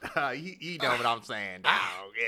My shoulders brush. I'm Check it out, man. man. Uh, no, but it was a great interview. Had a great time talking to the man of the hour. Oh, yeah, man. For damn near an hour, to be honest. And I mean, even just the stuff he was talking about, but some of the the missed opportunities with some of the uh, the ideas he pitched and everything, man. I- Oh, yeah. it was uh, just gold, man. And, And turn was, back those layers of music. I love it, man. And that, Oh, again, yeah, got to remind these guys ever after dropping Definitely. uh, Monday, May 11th, of course. And you know you can catch it if you know obviously on your favorite platform. But as Lio said, musicbylio.com. man. Absolutely. And uh also don't forget to check out his wife's Etsy shop. Oh, yeah. Incense and candles a thing. Uh, all those uh similar uh types of uh We getting tranquil, y'all. there we go. We're getting tranquil, y'all. And if you guys are looking for a little bit of peace in your homes, check it out. Uh, oh my goodness, by Sarah in Etsy. That again is uh, incense and candles uh, made by none other than uh, Lio Rush's wife. And uh, if Support you know, your local wrestling, man. support her like she was supported in the cruiserweight championship match Boom. with Angel Garza. More on that if you guys checked out the interview. But oh yeah, but right um, now, yeah, I think uh, the time has come. it- it's time Uh, for the boom and to light the fuse. dynamite. Oh man! So Wednesday Night Wars, we are here again, drawing the battle lines, and uh, We started this week. Cody had a good match, I would say, with Janela. He did beat Janela, um, you know, uh, with, with the with the crossroads. But to me, I felt like um, it, it, it took a little bit to get out the, the blocks a little bit for Janela. I think because he's got a little TV rust, if you will. You haven't really seen him active doing anything. But I felt like he did a good job making him look good. He, you know, he still uh, got that uh, you know that, that awesome diving elbow. I mean, he's um, he's, he's was great. active on social media. Yeah, but you know, what? I got to say, the spot of that match was that was that really cool moonsault uh, to Janela off the stage. I mean, know you mean mean? the like the va- the the the Bam Bam salt? Well, that's how Cody's always done it.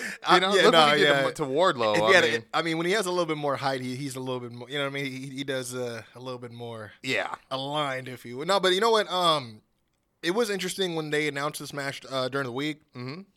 Um, one of the things I told you, and this is just to kind of intro the episode of Dynamite as a whole. Um, there was a few- few people that pretty much were under the, you know, perception that, yeah, it was a good episode as far as uh, Dynamite, but they said that you could just look at most of the matches and kind of figure who was going to win. And you know, so for some people that kind of takes the piss out of it, or kind of take. I mean, but same same could be said about a lot of like Monday Night Raw, like title defenses. Like we know what's gonna happen, you know what I mean? Yeah. But it's all about the story or what's go- you know the, the, the just the featured action. So, um, I mean, I will say though, there were give be that as it may. As a fan, I think I still found a few things that surprised me. You know, what I mean, well, I So- mean, Cody, his uh, you know, he gets a lot of flack, but you know, people don't you know take up both sides of the uh, the argument here. But he does a great job. Uh, doing these matches with people that he feels you know he can help put over, like you know Kip Sabian match, uh, the Darby Allin match, this Yeah. match, you know. So, um, and we have seen you know Janela take it to the the you know highest level before against guys like Yeah, Fenix and he had- Omega. Yeah, so he had a good spot where Cody actually went for the Cody cutter and he caught him midair and hit him with a really nice German suplex. You know what I mean? Yeah, he did- yeah. But he Shit, did get yeah. the Cody cutter, and like I said, he would hit. It was kind of cool. He did that kind of like you know they did back and forth, and then he kind of hit the cross, crossroads out of nowhere. I nowhere. did like the out of nowhere, uh, you know, aspect to it, and uh, of course, my favorite aspect was the fact that there was finally no kick out Yeah, on, on the first one. Well, so. again, there was the, the only time someone's kicked out of the crossroads that Cody's applied was during the match with Darby. But before that, he was never hitting it, and then someone kicked out and did it again. He just did Not it true. twice, just because he. I don't know. Dustin it kicked was out. just- Ah, Dustin.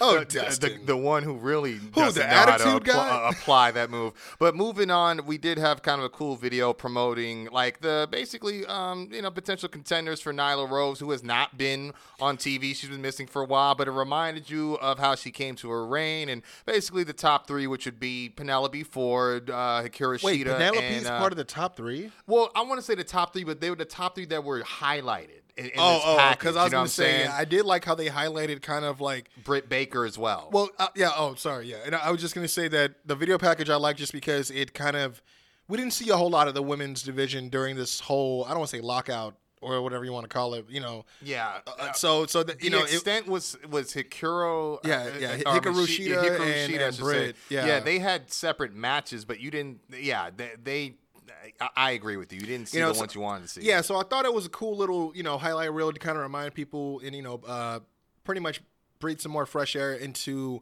the interest of the women's division for AEW. And I thought they did a great job with playing this and then leading right into the promo from the Beast or the native Yeah, Beast I herself, mean- Nyla Rose. Yeah, she has a match. Uh, I missed- versus, I missed her, no uh, lie. Oh ain't no, lie, I, I did too. And I was gonna say she has a match facing a talent named Kenzie Paige, which there's a little bit more on her in a second. But yeah, you're right. She comes out. Tony Schiavone's there. Uh, I don't know what he was thinking, trying to get a word with the native beast, but she basically, in no other words, says, "Look, I'm the most dominant force here. You go sit your ass down, do your job, while I go do mine." Which you is know? hilarious because he was standing up doing his job, so I guess it wasn't enough. yeah. Um, and I mean, We the- know the- what this is. Yeah, it, Yeah. It, it's a squash. You know what I mean? And, and Yeah. but but to be res- you know I to be respectful on both sides. Um, Jim Ross did mention Kenzie was trained by Dr. Tom Prichard and Glenn Jacobs, aka Mayor Kane, and was tutored by Ricky Morton. So it's she wasn't some wash talent that they just dug up. And I that's mean- what I like about AEW Yeah. is they might not have the attire that's desired No, to they- look like they a plucked the potentials. They Yeah, plucked the e- potential. Exactly, what it- especially with the women they brought in. I would and, say. and they said she was she was only 18. Yeah, that was. So, I you thought that that blew my mind. But yeah, I Yeah. mean, so you get a lot of uh, you know, the the her working under against the dominant Nyla. She got to remind the world why she's a champ. especially like again we mentioned she was gone uh, a lot of talent gone off, Oh, yeah. off camera so what better way to bring people up to speed Yeah, on, the, what- on what the age they- of the beast Mhm. and letting them know what, what that entails as far as her path of destruction. Yeah, because so, she has a lot yeah. of times where she, you know, she's doing foot chokes and just screaming how she runs this place. Oh, uh, yeah. basically. But Pretty much, yeah. uh, what what I liked was uh, at one point, I mean, I, I thought it was funny. The uh, she hit a hard clothesline and the camera went to Spears, who's eating a banana, and then you got MJF, who I thought was hilarious, wearing a Burberry face mask. To, to match, you know, his, his, his attire most times, and then you audibly hear MJF like, "Hey, get back, get back, man! You know, respect my distance." So, but um, yeah, no, I mean, to me, I felt like it was kind of cool to see uh, like people like Statlander back in the crowd, and of course like Shida and Baker watching on in the crowd. But you know, we, we got a uh, the, the Swanton, which is crazy for a girl her size, and of course the. I don't know. I guess she took a page out of Keith Lee's book, but she didn't continuously do it. She Yeah, just- it was a cavalcade of power bombs. that was sure. nicely penned, sir. No, Cavalcade it- of yeah. it- it. I would have said plethora to keep the peas. Oh, oh, you're right. No, you know, if this was Mauro here, he would have like a plethora of power bombs. yeah. Yeah. And then uh, Beast Bomb for the uh, the win again, you know. So, and uh, from this, you know, I, I'm not mad at it. Again, re- it's a reminder of uh, who's a champ on the block. And again, I think it did hurt that she wasn't on some of the you know footage they got for weeks leading up to when they went back to live. But you know what? She's making up for uh, that time in small order. I think. No, 100. percent And um, From there, I think we. Uh, it, oh, it, it just yeah, I was just gonna say, I, I the promo was great. I didn't mind that it was Short a squash sweet, match. yeah. Yeah. and then just again, you know, we've been seeing the the women's division and the representation of only two women the last couple of weeks. So to have that representation of the champion, you know, lurking in the in the distance now. Uh, I think it's a great imagery as far as what they can look forward to, what they're working towards. Again, there's a and- reason to fight now. Yeah, and that's more for the people who are just tuning in, obviously based on just the fact that they have to stay in. Maybe not have been following the AEW product right away. You know what I mean? Yeah, so, Uh, but yeah, I digress. Next, we had a MJF promo, which I, I gotta just say, I I don't know if it's based on the facilities they're at, but it Mm. was a total green screen promo, and you're not supposed to be able to tell. Yeah, but you know that's the thing with with some of the stuff they do. And not to interrupt you there, but they've done some of this green screen stuff, like with Jake not too long ago. They had like a clearly green screen like campfire, you know, like this fire, you know, a- and it was just kind of like I don't know if that's done to look cool, and so you know they're not where they're at. Like if it's done, I guess by design that you could tell it's green screen. You know what I'm saying? I, I'm not too sure if that's part of the presentation or if it's not supposed to. Because I agree with you.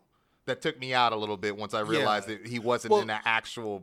Yeah, when I you saw him in the chair, I was like, "There's something." I was like, "Oh, okay, he has a skyline behind him." And then like, but there was something about the chair that just wasn't like. And, and then I realized it was like the lighting was off. Mm, yeah, It wasn't consistent with the lighting they had on him. And you know, and it's not like I'm over here acting like I'm freaking, you know, R.I.P. John Singleton or anything, you know. but uh, it's just certain things I noticed when you know, I and I'm not a by any means a master of the art of the green screen. I'm still learning my, you know, Oh, my way through everything. But it's just little things I noticed, and then I really noticed when the two guys just pretty much walk right past him and like change the chair. and I was like. So why isn't he sitting on the throne if he just talked yeah, about it? and I think that's like, that's the 'cause it's not there. Exactly. And see, and that's the thing. Yeah, to me, I felt like those were all separate shots for sure, lined Oh, up on yeah. green screen. It was probably post. three- three different yeah, exactly. shots, yeah. But th- th- that's the thing. It, it- I think that that it's just kind of like you know, I know you guys have the money, but you don't always need to use the money. If that makes sense, you know what I mean. Like sometimes simpler is better, you know. But th- barring that, uh, he had great things to say.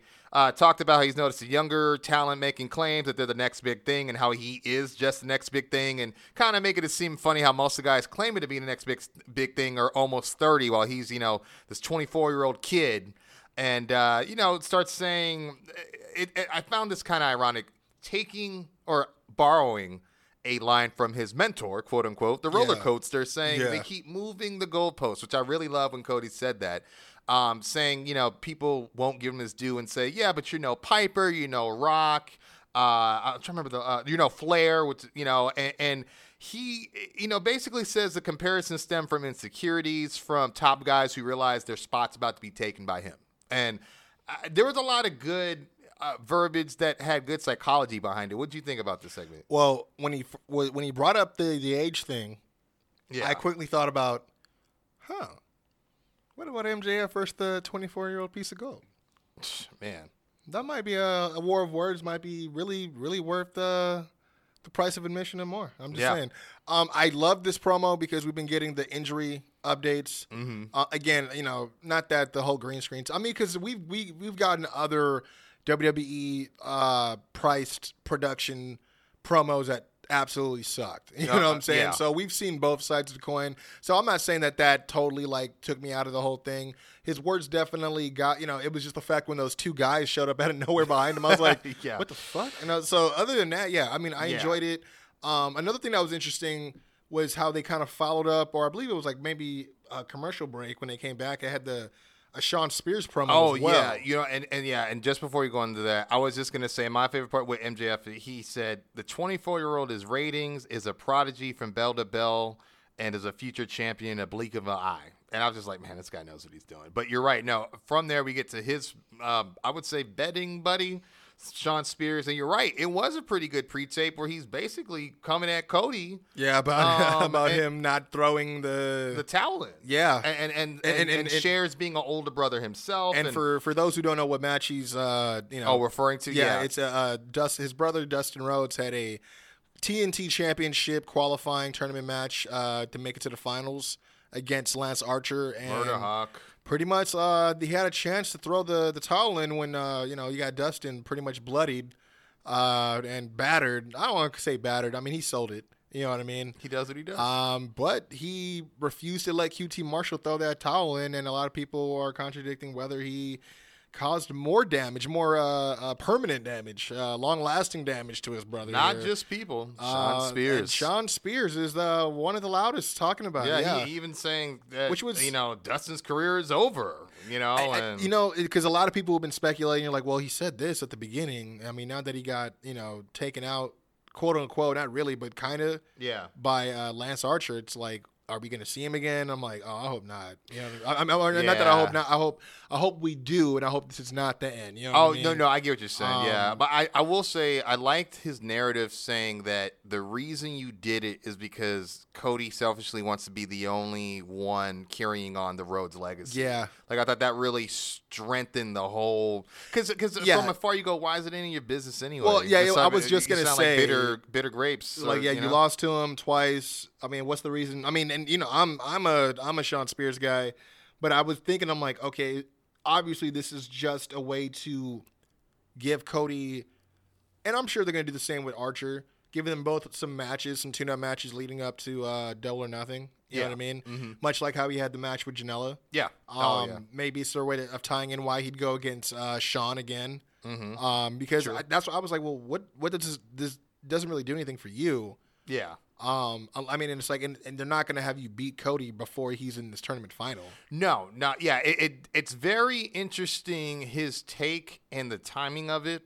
Um, but it just makes me feel like, man, I, I really want to know where that's going. Especially like I'm waiting for Tully to come back to add to the mind games. I you was know hoping he mean? was going to be there. You know, we had uh, I mean, not to get too ahead of ourselves. We had, well, Yeah. I'll put this: we had a few returns. Yeah, yeah, Um, definitely, you know, definitely. But you know, I was gonna say a good segue too is uh, from Spears and from MJF. Yeah, they were was interviewed at ringside and- together. Yeah. Yeah, and I thought that was really good. I don't know if they should roll together or not. Wasn't mad at seeing them two at Wardlow flanking them in the back, but you know, you got your good. You know, we had the the promos by both men. Now you get the live versions of them, why they're good. You know, men. uh, MJF says everyone's doing play wrestling and and and you know, uh, but then goes to Spears and says, "Oh, not you though, not you," and then you just see him make He's a like, face with the fa- you know, Fa- the facials. I, I, I put like this: if they were going to roll together, that would be the perfect way to get Spears as a face later down the line. yeah, because that dynamic. him being sure. the older guy, he would get turned on by the the newer guy who already has Mhm. the heavy under his control. Oh yeah, I could see them too having some sort of war of words that would, uh, splinter off. And, yeah, try to try to help you know Spears in that department as Damn far as it writes itself, man. But I yeah, mean, no, I, I, like this because then at one point he, he he basically calls Spears brave for exposing the American sociopath, quote unquote, and then he in Yeah. turn goes, "Oh man, I've watched ESPN and Thirty for Thirties, and your comeback story is the greatest ever." You know, and I, I just love how they're putting each other over. That And, and to that point, MJF even says, "No, I'm not just healed, I'm over healed," and then he kind of goes, "I'm over," and then he trails off. He's like, I'm just good, you know, and I'm just Yeah. like, man, this, these guys know what they're doing.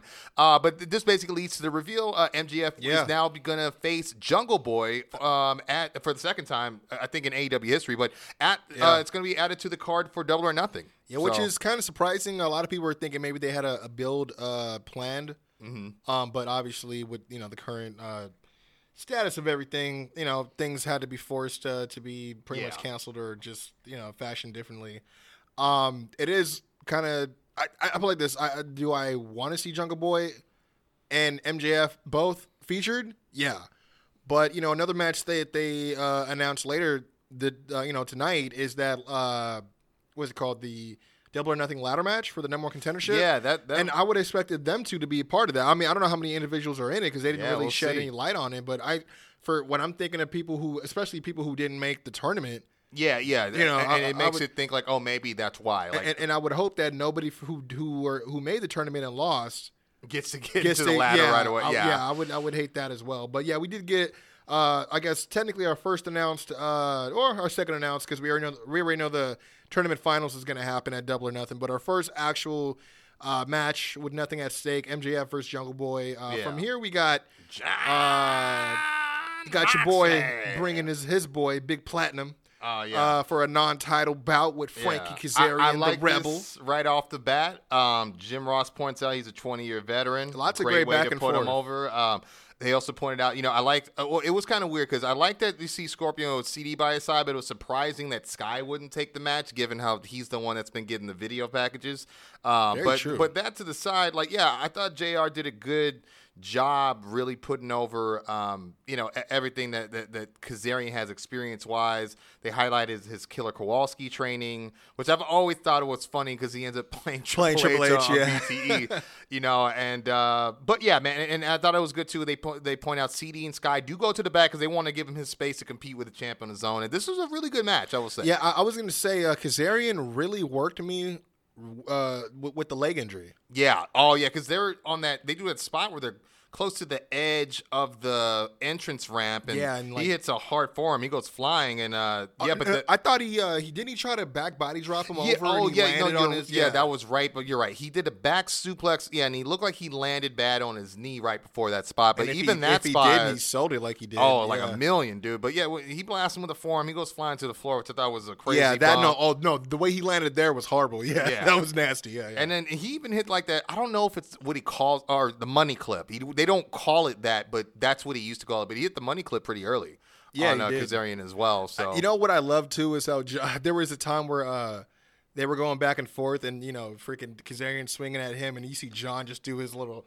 Oh, yeah, hand, bu- like hand bucked up. gestures. Like, Yeah, nah, I de- that, I definitely like, had put You that better bring in. if you're gonna bring it, you better bring Yeah, that shit bring over. it, here. Yeah, you it, know. yeah. Which I was like, you don't get that a lot, but when he does it, it's always perfect. You know. yeah, Um, yeah, I- definitely. and uh, I, you know, we of course we had you know uh, AEW champion Jon Moxley uh, picking up the non-title win. Yeah, I, I was Um, gonna say Jim even complimented Frankie saying he is a great pro wrestler. Tags or singles, the skill set travels. you Yeah, know, no, that and- was a good way of saying it, And yeah. uh, and even uh, there was a, even when he said any small mistake Moxley made, Kazarian was, was able to capitalize to some degree. Very true. I mean, it was a very believable competitive match. Both guys are vets, though. And uh, you know what? Even though I love the new paradigm uh, shift, Yeah. I didn't mind the, the throwback with the schoolboy into the dirty deeds. Yeah, it's been a while since he's threaded through or rolled through that schoolboy uh, version of doing it. But I agree. Yeah, I mean, it, it's one of those things where I agree. I like the lifting version because it really, I, I just don't want to think about WWE. Yeah, yeah, 100%. You know, Yeah, and that's so that's really why, like, I, I, I think even the gun or the fingers now are more of a Moxley thing to me. Because he was doing that way before. Yeah, he was doing I that in, mean? uh, in But- FCW too. but he was no. hitting them with that, that regal knee, bro. Oh yeah, definitely. But no, you're right. Paradigm shift. Uh, great match by Kazarian uh, or effort by Kazarian, but Jon does get the the win. Let's get and then the we get a. Yes. crazy post match. He gets jumped. Well, let me. Seven creepers. Seven. What do you think about uh, their decision to pull the trigger on him and Brodie? Um, it, it's so there's a back and forth. Um, and I believe we talked about this off off mic earlier this week. Um, and it's kind of the same thing. I know you and and um, Brian have been talking about. Is I, I I don't mind it at all. I think it's it tells a lot about where they see Brodie and their company right away. Definitely. Right. But Same thing with it's Hager. also you know? like, is it a too soon, or is it too soon only because he just got his effective release or his 90 day just ended not too long ago. And he eh, you know I- guess it's more like is it too soon because he just debuted you know really like two months ago or a month and a half or because he's so fresh from the wwe system? Well- and that's the tough part about it. But i like this matchup because I didn't know where they were going to go after Hager, and I Yeah, I I still was- feel like that Hager match was a little stale to my taste. Well, it was one of those things where during the match with him and Frankie, they kept you know bringing up like who's going to be the one to challenge him at you know double or nothing, and I'm like thinking like yeah, who could it be? yeah, Um, you know, much to your credit, you know, yeah, those are two, uh, you know, as far as possibilities, how people are feeling on the surface about Brodie, as far as it being too soon. But a lot of people are looking at it from a different way, Mm-hmm. and uh, you know, we talked about this off off uh, mic is the fact that every person that's either gotten a shot outside, you know, Oh, yeah. not on TV, even bigger than that scope. Yeah, you're yeah, right. yeah, yeah. I mean, outside of you know, outside of like the Jungle Boys and the uh, the Scorpio Skies, um, everyone has been either involved or fought for the championship, or all you know ex WWE guys. You know, yeah, guys who are either involved or form, yeah, Yeah, fought for WWE. Yeah, I mean, outside of Hangman Page as well, you know, because he was one of the first people to fight for it along Jericho. But after him, you know, it was what Cody, yeah, and it's tough. and then after that, it was uh, Moxley. Cody. I feel like is sort of an exception, but he still, you know, he made this in jest, like like the Like I still do don't look at him as a WWE, but, Yeah, but it, it he's is done a part good of his job career, separating hundred Yeah, percent. exactly. It- it- again, not to talk over each other, but you're right. yeah. It's like it's not a chapter we deny ever happened, but we feel like he's done more than move on and, and, and move past that chapter And close it, yeah, And yeah. You 100%. know, but I think there are still some people who still look at him as a. Uh, a ex WWE guy, which is true, but I just don't think as much as some of the other guys that have gotten the shot. But I agree with you. Uh, but with this, yeah, you know, seven creepers come out. Um, you know, and and uh, so this brings out the rest of a SCU, CD, and Scorpio Sky. CD gets scoop slammed pretty hard on the ramp. Um, I, I believe uh, Scorpio got spine busted, and you'll notice the guy who does it. Um, I assume is the newest recruit that we Yeah, saw get a the- vignette. yeah, uh, that's what I was effectively known as Ten. And, and you guys will see, and I thought they did a good job for the most part, making him stand out amongst the other creepers. Oh, no yeah. shirt, taller stature, bigger stature, more Actual muscular. build, yeah. yeah. Color of his mask, I think, was blue, while everyone else's was green. And then he had uh You he know, also had knee pads on, too. Because remember the other was it was it three and four that they had in a tag match before? Yeah, but they still had like the, the shirts on, right? Yeah. But then this guy actually had like some uh some I don't want I don't know if it's paint or makeup that he it's like body paint or it, something. it was like yeah. what like uh like a uh, tally marks for for a Yeah. 10 because Mhm. they kept calling him 10 yeah, and I'm a fan of that look. You yeah know? yeah i'm not against i mean you know that's kind of when i when i saw that it reminded me of you know the talks we had before about you know potential people that could be brought in or be elevated by the dark order Yeah. if they eventually shedded like the you know the the silver and reynolds weight Yeah. and i think you know i told you maybe a guy like matt cross but that's kind of the vibe i got when i saw 10 Yeah, no, I mean, yeah, we. I I remember, yeah, because I, I know I pitched something like big uh, with the. It's funny because I pitched to you and I pitched to uh, to Mark, and I know you. Yeah, you had had the idea of Matt Cross, which I didn't even think about, but you guys had totally different uh, reactions to it. Like like Mark didn't think it could work, which is funny. he, don't, he doesn't like the that's Uh, why But you know what? Um, I, I yeah, like so the unpredictability of it because we Yeah. did get a great quote where JR I was says, just gonna I didn't even yeah. see these guys hanging around here uh, earlier today. You would kind of notice the guy in a mask, right? Excalibur, you know, who basically kind of weekly adds, "Yeah, I had trouble in the airport," you know. But Yeah. but um, which again goes back to I, you know, I remember I said way back when when Brandi was on commentary badgering Excalibur, she kept saying, "You're you're dark," and I'm like, ah, there could be something. There could maybe, but uh, yeah, these guys jump Jon Moxley. Like I said, CD gets scoop slam on the ramp. Scorpio gets spine busted, and out comes Mr. Brodie Lee from the tunnel with a steel chair, and he blasts CD on the way to the Yes, he ring. does. Uh, the creepers they pick up Moxley's limp body. Brodie steps right between the the ropes and hits the discus clothesline, grabs the mic and cuts a great promo. i was gonna say let's Um, get into these quotables Yeah, for de- definitely. because he said one thing. Uh, and I know this this is not verbatim, but he had mentioned like how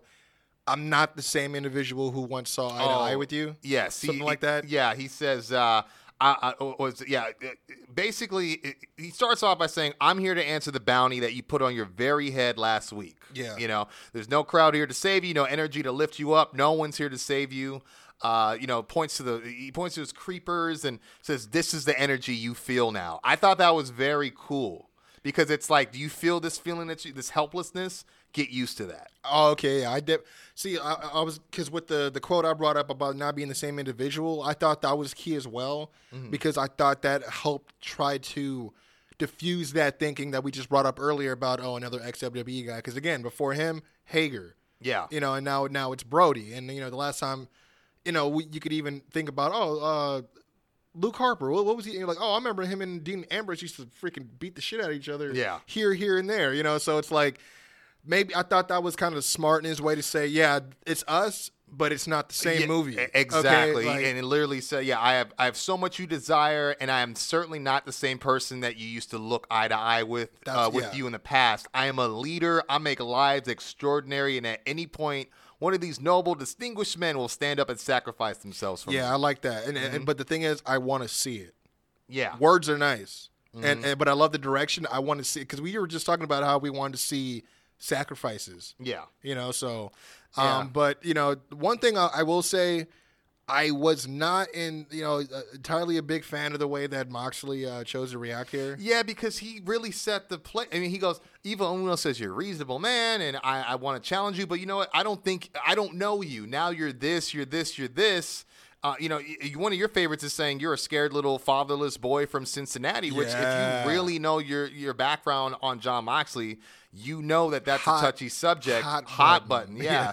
and so he tells him, "Answer my challenge." And you're right, he does pick up the mic the dude wasn't how you lead it, you know. And I'm not mad at the all you had to do was ask, you know, because it looked like he was just kind of laughing. And Brodie, I thought, played it well, facial expression wise, by looking like you think this is a joke, and then that's Yeah, where he took off, took a cheap shot, running boot to his face, and then told him to finish him off, you know. And, and I, um, yeah, man, I, I didn't mind that at all. I mean, I, I to me, I put it, what, what intrigued me was the fact that he picked up the belt and left with it, and uh, Still and the has next, it. yeah, and then I was gonna say in the next match, you'll hear on commentary that they they confirm that he has left the building with his with, with his well belt. the, well, the the the thing that i thought was awesome was uh, if you guys have listened to uh, brodie's interview with uh, chris jericho on talk is jericho um, one of the things he used to do on social media a lot was he would always call out a guy named larry Yep. And you know th- it was this trainer uh, that he knew from WWE. Where that I guess one time he had told him, "Dude, you got to get a little bit more descriptive with your." With, with your with your tweets or your social media, so he would write his name on purpose as a rib to him. A lot of people saw this. He actually had a picture of the AEW championship on his Instagram, and he said uh, uh, nine tenths, Larry. And if you guys know, possession is nine tenths of the law. Oh, so I thought that was a, a great throwback to that. Oh Um, man, that's great. um, but I digress. I, I'm Yeah. I'm excited because I, I mean, again, it, it's it's cool to see Moxley a, a year from when he actually made his impact into the company. He's walk, walking in with a championship. Uh, I'm interested because I think it's early in the sense, not because Brodie. It's an early opportunity for Brodie, Yeah. But it, it may be too early to give Brodie an L. So I'm interested to see where they go with this. I'm very uh, convinced that maybe something may happen. Yeah, be some that- shenanigans. yeah, that's what I, I think. Something big, The only- or the opportunity for something big, especially because now they have weekly TV, and they that's not something they had last time around this Yeah. time last year. So Yeah. And I think um, they can carry it over. You know what I mean? Definitely, Um, and, and I, I would say that uh, Mox does need something in agreement with you because uh, to strengthen his reign. Because so far, uh, especially with the with the you know dis- I won't say disappearance, but the lack of crowd, which is his like life source. Yeah. it's just His energy, like- like Yeah. Brodie said, you know? But the next match we had Lance Archer versus uh, QT Marshall. I mean, I know right before it we had this like weird vignette with Brandi. I- I didn't you- mind it. Yeah, what'd you think about I didn't. it? I didn't mind it because it wasn't any of that other stuff she, you know, was attempting with the. yeah, yeah, with the uh, Nightmare Collective. Was it the Nightmare? I thought because they, I could have swore that they said something about the Nightmare Collective during this match, and I was like, there is no Nightmare. No, Collective. I think yeah. See, I think what it is is there's so many like nightmare family or team nightmare. You know, so it's one of those things where if it's not Jim or it's got to Yeah, be 'cause I- Tony that gets the. I, I heard I going. heard someone say it. I was like, wait a minute, that's discontinued though. Um, I didn't mind it because um, we finally got a response from her, Yeah, and I thought it uh, the advantage of Jake not being there the last couple of weeks, but having some promos of his own spaced out Mm-hmm. really helped. Uh, you know, the fact that we didn't need to get a, a right away response from her. Yeah. especially because Cody hasn't been too close to the situation since they arrived yet. yeah, Um, and you know, as much as people may feel how they feel about Brandi in ring, I mean, her and Cody is are a great pair, and that that is like the package. You know what I mean? yeah. Um, I didn't mind her with the whole "keep my name out of your old, your dirty old mouth." Uh, and the, you know, she had said like, you know, what my parents told me before, like, don't don't fuck with nobody, you know. I didn't mind that Or you- because what, no, what, yeah, don't mess with people. Basically, don't fuck with people you don't know. I, I didn't you know. mind that because it showed her. Because again, I mean, not to keep bringing up Jericho here, but she had a pod, uh, uh, interview with him, and I didn't know that she, you know, her her, she, her growing up in like I think was it Detroit, Detroit, Michigan? yeah. Mhm. You know, so it's like, yeah, your, her parents did say that. you know what I'm saying? Like, Yeah. Uh, but yeah, I didn't. Again, I didn't mind it. It wasn't. I didn't think it was too overproduced. Um, and I think it was something because Cody hasn't been saying a damn word. So. Yeah, and so I was gonna comment on that. Is I don't know if that's supposed to be like because Arn is over here with his hand over. You ain't gotta respond to that, Cody. You know, I don't know if it's supposed to be like part of the game plan, but it's not being well presented. Going back to the Brandi thing, um, I liked everything exactly what you said. Her, um, you know, t- quoting her mom. Uh, I like that she threw the words back. I'm not Caesar's Cleopatra. Samson's Delilah. Bill's Monica. That's Yeah. that- you know, I'm Brandi Rhodes. But I really like how she said, you might know my family, my history, but you don't know me. You might know the people I do business with, but you don't know me, you know? Yeah. And uh, so above else, I thought it gave her more depth as a than just being was- a valet who bumps. I thought you know? it was just a real earnest, uh, realistic response to something like that. Yeah, and it kind of keeps her in the game and makes her an actual chess piece valuable, you know, for this rivalry whenever Archer and Cody finally Well, meet, there was definitely a chess move uh, played at the end of this Oh match. Yeah, because let's- this this was basically squash, right? Yeah, I mean, because the only other thing I was gonna say is that that, that promo. One thing I like that she said is like, "Oh, what is this uh, main roster playbook 101?" Or you Yeah. know, and then she's like, "Oh, you," you know, and then I was like, your "Great, murder hawk muscle. And, yeah, like you're gonna have me go Yeah. out there and damn zone and, and have me in the corner, and Cody comes, and yeah, you just jump him." yeah, running in I was like. "Thank and God we're not doing that," you know. Yeah. Mm-hmm. But um, yeah, we did get QT Marshall versus Lance Archer. I wrote, Trying to avenge his partner Dustin Rhodes, I- he I mean, didn't do a great. I don't know why. I mean, that's the thing is like they were saying like, oh, QT doesn't have a good IQ for wanting this match, and I'm think, thinking, did he want this match? Because I didn't, I didn't hear it put that way. But okay, It was just kind of um, announced, yeah. It's like Cody's like, QT, you go out there. He's your partner. You avenge my brother. oh yeah, I'm signing it tonight. like, Well, I uh, mean- but yeah, what I wrote down was this was an exhibition of punishment. Oh yeah, I mean you got a choke slam on the apron. You got a lot of uh, choke You got the. I mean, I still we got to see this. I I, I don't know what this is, but it's kind of like a. I, I called it a slingshot twisting body splash, or maybe it's a twisting. But it's like you know when he he, he does this thing where he jumps and twists using the ropes. It's it's insane for a guy his, his size. I gotta- yeah. You know, but um, and then I, I thought it was funny how we got Britt Baker in, Yeah. involvement and and and Brandi. Uh, Which you know, threw, threw it into the the you know stands Freaking- and never be seen again. Her her, her high heel or gimmicked Gucci Well, shoe or whatever. because, that, you know, yeah, which the- era you want to pull that Britt, from? Britt Baker had been using that heel on a lot of different people in A different lot- but matches. mostly Cody, but I was yeah. gonna say most recently Cody for sure. Yeah. Which um, I mean, one thing worth noting here is we did get the return of uh, Jake Roberts at ringside. Yeah, yeah. You know, we probably should have led with that because don't get me wrong. Did the mask thing look make it kind of you know sully it a bit? Maybe, but I'd rather see Jake Roberts uh, just period with Lance Archer now Yeah. that he's gone part on of the- tear and has officially made his debut. he's part of that that that that package. Yeah, thing, and, and you know, I thought he what he had in his hand was like a, a towel taunting, but it was actually a canvas bag we would see because it doesn't take Bro, long well- past this where. Um, well, yeah, I was gonna say because uh, after the match, you know, yeah, we get which, you know which he wins with the blackout. If you guys don't yeah, know, but but I did like how we got the continuity here with Britt Baker jumping the barricade one footed. oh yeah, or one shoot, I guess. Yeah. And then attacks Brandi with the DDT on the floor, yeah, on the outside, which I was like, wait, what was? And I was like, is she rolling with them? I'm like, hold on, she just hit a DDT, but then it goes to Panda Jake, and Jake's. I'm like, wait, where the fuck did Jake go? Yeah. he was he wasn't there all of a sudden. yeah. I really, gone. I literally wrote Jake Roberts emerges now with trademark snake from nowhere. yeah, she rolled her in the ring, and then you know you had Archer start to drag her by the leg, and I was like, what is going on? yeah, yeah. It, And it was uncomfortable, but I think Yeah. that's what it was supposed to be. But but yeah, I was gonna say we, we we got our very first uh, Jake Roberts snake attack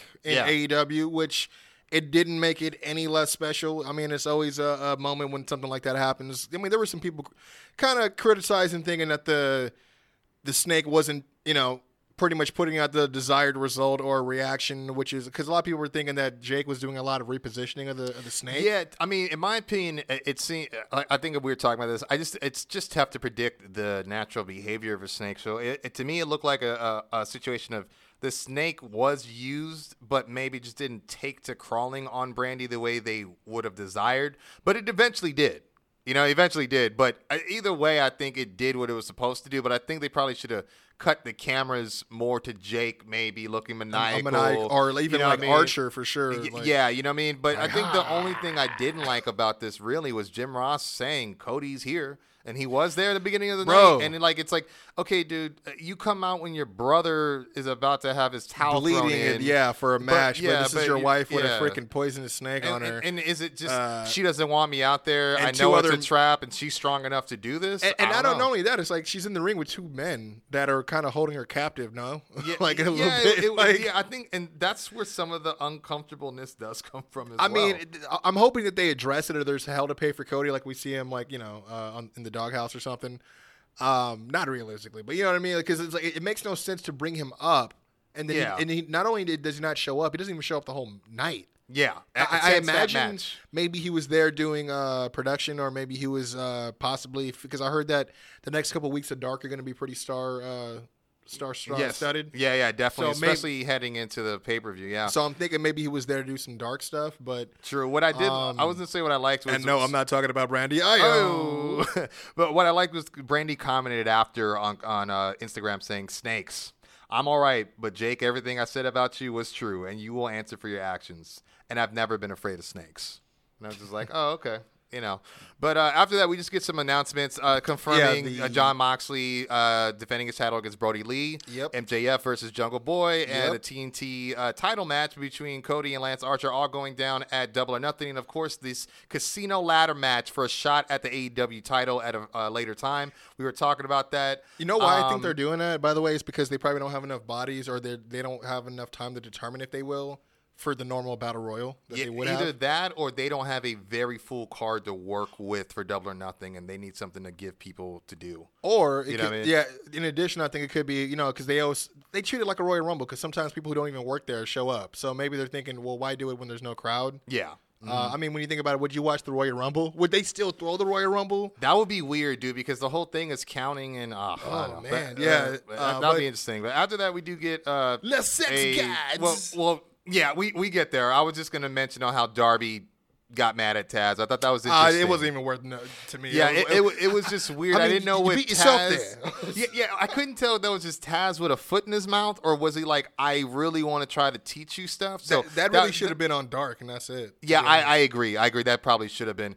Um, and then just to add to the announcements next week, Brodie Lee versus Chris Daniels, MJF first post injury match, Jurassic Express versus the Best Friends. By the way, did you know that the official tag team name for Jimmy Havoc and Kip Sabian is the Super Bad Death Squad? Thoughts. And Kip Uh, Sabian, you I could tell, like- did not know that before the interview, and then seemed like he liked it. I feel like the You know? super bad death squad has to be more than two people. And no, you have a third, but she's not like Uh, yeah, You know, she's like, just she's part of the Super Bad. like she she like she's the driver, but she ain't the one that's doing the drive by. You yeah, feel me? I feel you. so yeah. like a squad has to be a little bit thicker, my my G. Yeah. that's all I got to say. They also say Jake and Lance will have an interview, and there's a four way, which I'm really excited to see. Britt Baker versus Statlander versus Penelope versus Akira Shida, and uh, of course, this got announced because of what opens this match: Sugar Dunkerton, aka Pineapple. Pineapple Pete. Pete. Hey, shout out to Shook D, dude. I mean, again, followed him. One of the first independent wrestlers I followed when I was on social media. Boom. And um, But versus uh, one half of the Sex Gods, Chris Jericho, next week. Yeah. But speaking of the and Sex one hell of a uh, segue. Yeah. Oh, oh, thank you, sir. Baby.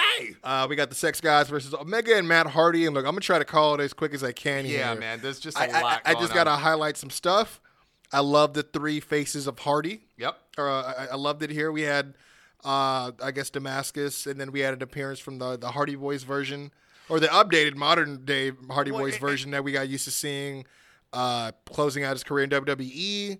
And then we had uh, I, what I would think was the Broken Matt version, just because it of was the outfit weird because uh, on commentary, I know what's his name said Damascus when he was in his final form. Which- so which- I had me thinking, oh, okay, so maybe it was just Matt Hardy, the person, you know what I mean, that spoke on that, uh, you know. But then I'm like, or was that supposed to be the Matt Hardy from the Hardy Boy days? I don't know, you know. But I, regardless of who, what it was supposed to be, it was very creative, and I, I applaud, applaud the bravery You know what I mean? To do that in a match like that, especially when there's no payoff live crowd wise. You know yeah, that's the one thing I, I couldn't help but think about was like, man, if this if a crowd was there, they would have popped big for that. That that would have been a great, great moment. But um, we had a few spots here. Uh, Sammy Guevara uh, hitting Omega with a huge shooting star press. Um, He actually didn't didn't even land that. oh, he didn't. no, oh, he didn't. ate knees pretty Oh, you're right. that. Yeah, you're right. I, I kept thinking that Jericho had set him up where he was just so prone to take it. Pause. No. Um, We had Hardy bringing out a ladder. I mean, Hardy was on fire. He had Yeah. side effects, crucifix, power bombs. Dude, I haven't seen B- him hit in a while, man. BT bomb. Oh yeah, Uh, there you go. the Black Tiger. bomb, Oh yeah, no, I just no. No, I, I was you. like, there Not you go, you. Excalibur. Not you. Oh, Them. Oh, all right. Them. Uh, we did have, uh, you know, again, put Sammy uh, Guevara through a table with a splash off the ladder. yeah, Um, couple twists of fates as well. But you know what I liked is, you know, after that splash, they had pinfall. Then you had Hager pull the referee out, and then it was Mm-hmm. almost like, oh, hey yo, this is no DQ. Hey yo, Sammy, stay down. I got you, my G. Yeah. Jericho, let's beat these fools. So it was like they still like. That's one thing I liked, uh, and that's the theme here. Is uh, they kind of had a slow reveal that the inner circle were back in full effect, and in the same Uh, spot. Yeah, yeah, it was spoon fed for sure. Yeah, you know, because right, you had looking back at it. Hager and Hager was there, kind of like beat, helping beat uh, beat up everybody and help you know Jericho bring him up to the the backstage area. And Then you know, Yeah. all of a sudden, you know, then you know they they take care of Matt Hardy in the ice chest again. You know, we mentioned Yeah, he there- came back as uh, I guess broken matter Yeah, and even we got to yeah, because even that spot was crazy. Right before that, Jericho takes his turn in there, and then he t- picks up a bag of ice and just throw.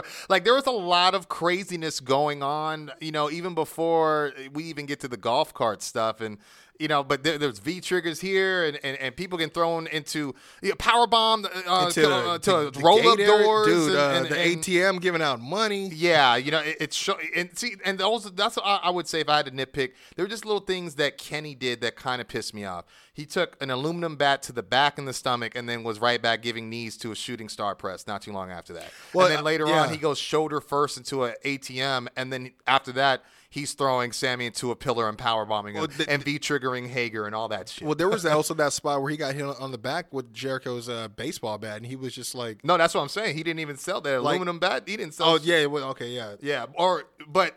We'd be remiss if we didn't talk about that cone spot, dog. I was gonna say, I was, dude. It was that.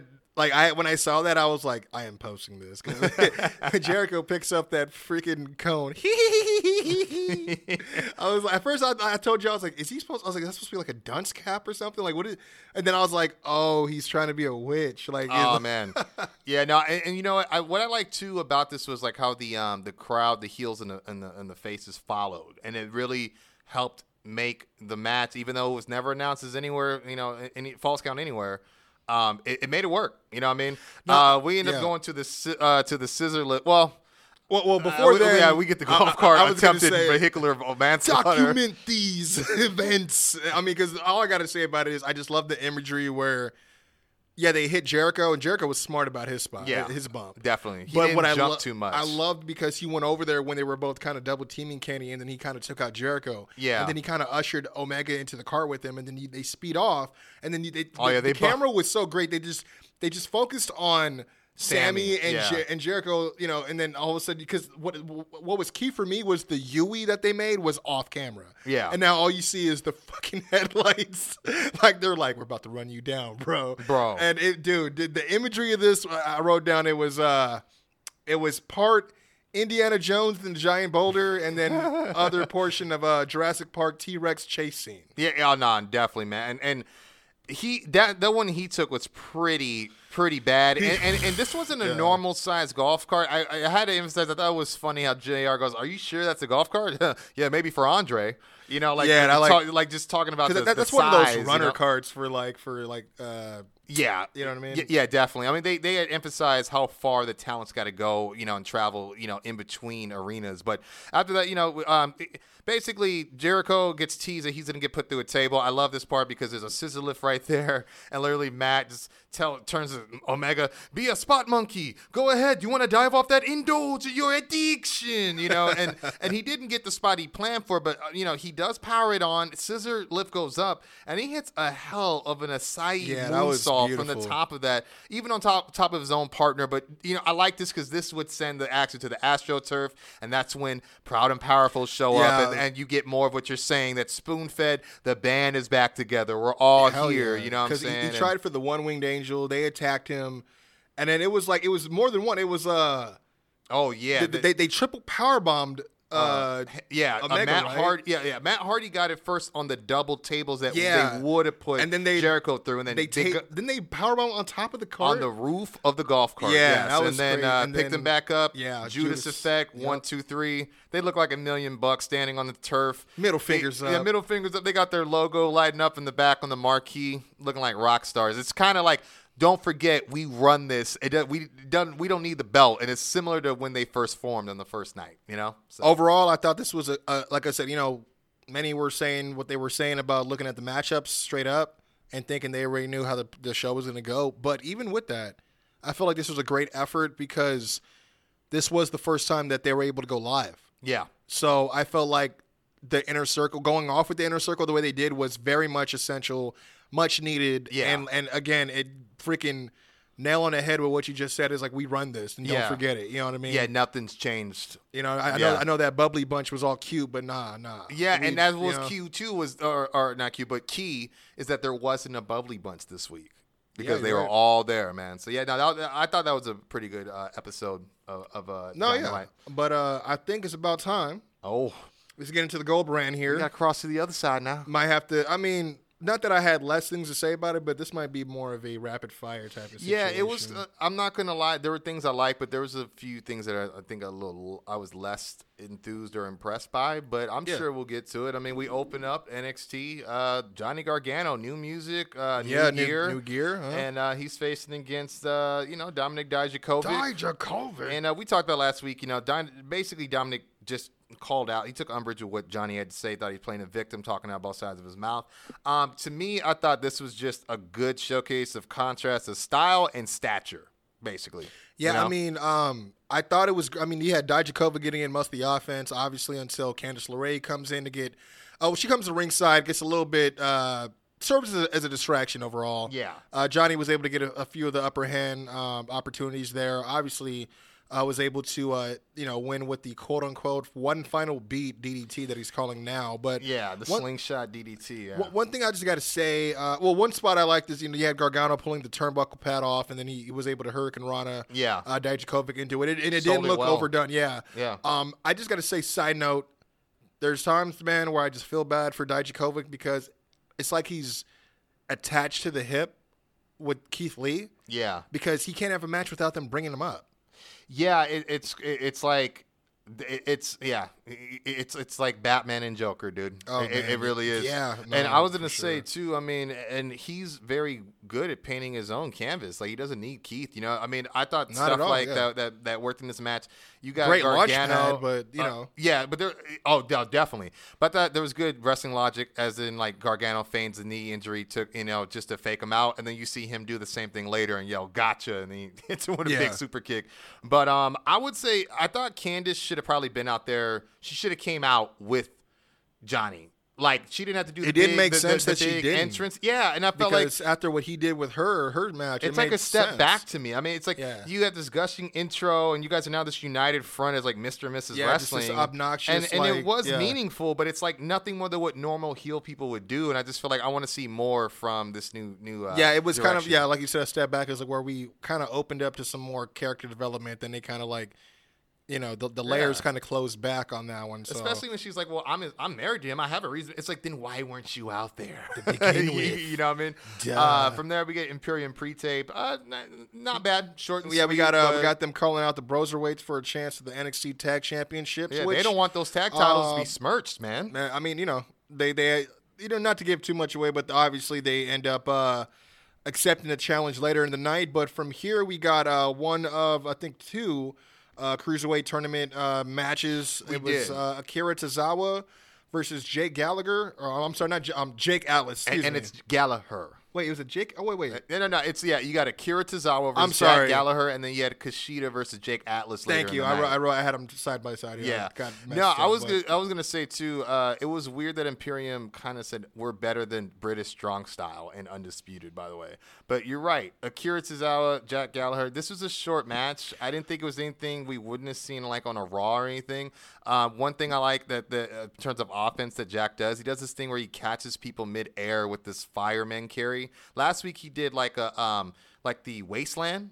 Oh, This wow. time he did a Sa- Samoan drop, like okay. where we did it. So, but um, Yeah, yeah, it was just kind of an awkward DDT onto the apron, and uh, yeah, he and Akira would get another point in the yeah, tournament, he- winning with the senton he's bomb. Up, he's up two zip. yeah, So his his last uh, opponent here is uh, uh, Del Fantasma. Um, Mm. I mean, I, like you said, uh, to me it was fa- it was fast paced out the gate. Um, you know, obviously Akira showing early promise with his speed. yeah, Gallagher grinding him down with the strikes and stuff like that.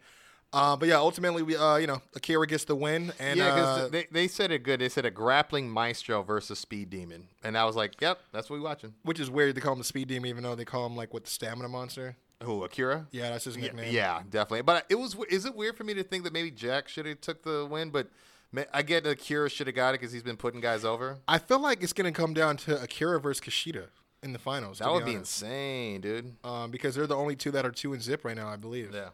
Um, after that, Oh, we- the Robert Stone brand. Oh, sorry. No, no. Was that not Chelsea No, Green uh, versus Xia Li? well, I was just gonna say that we did get a. Uh, uh, I was only. That's the only reason I wrote this down because this was dumb. Oh. Uh, people need to start coming to work.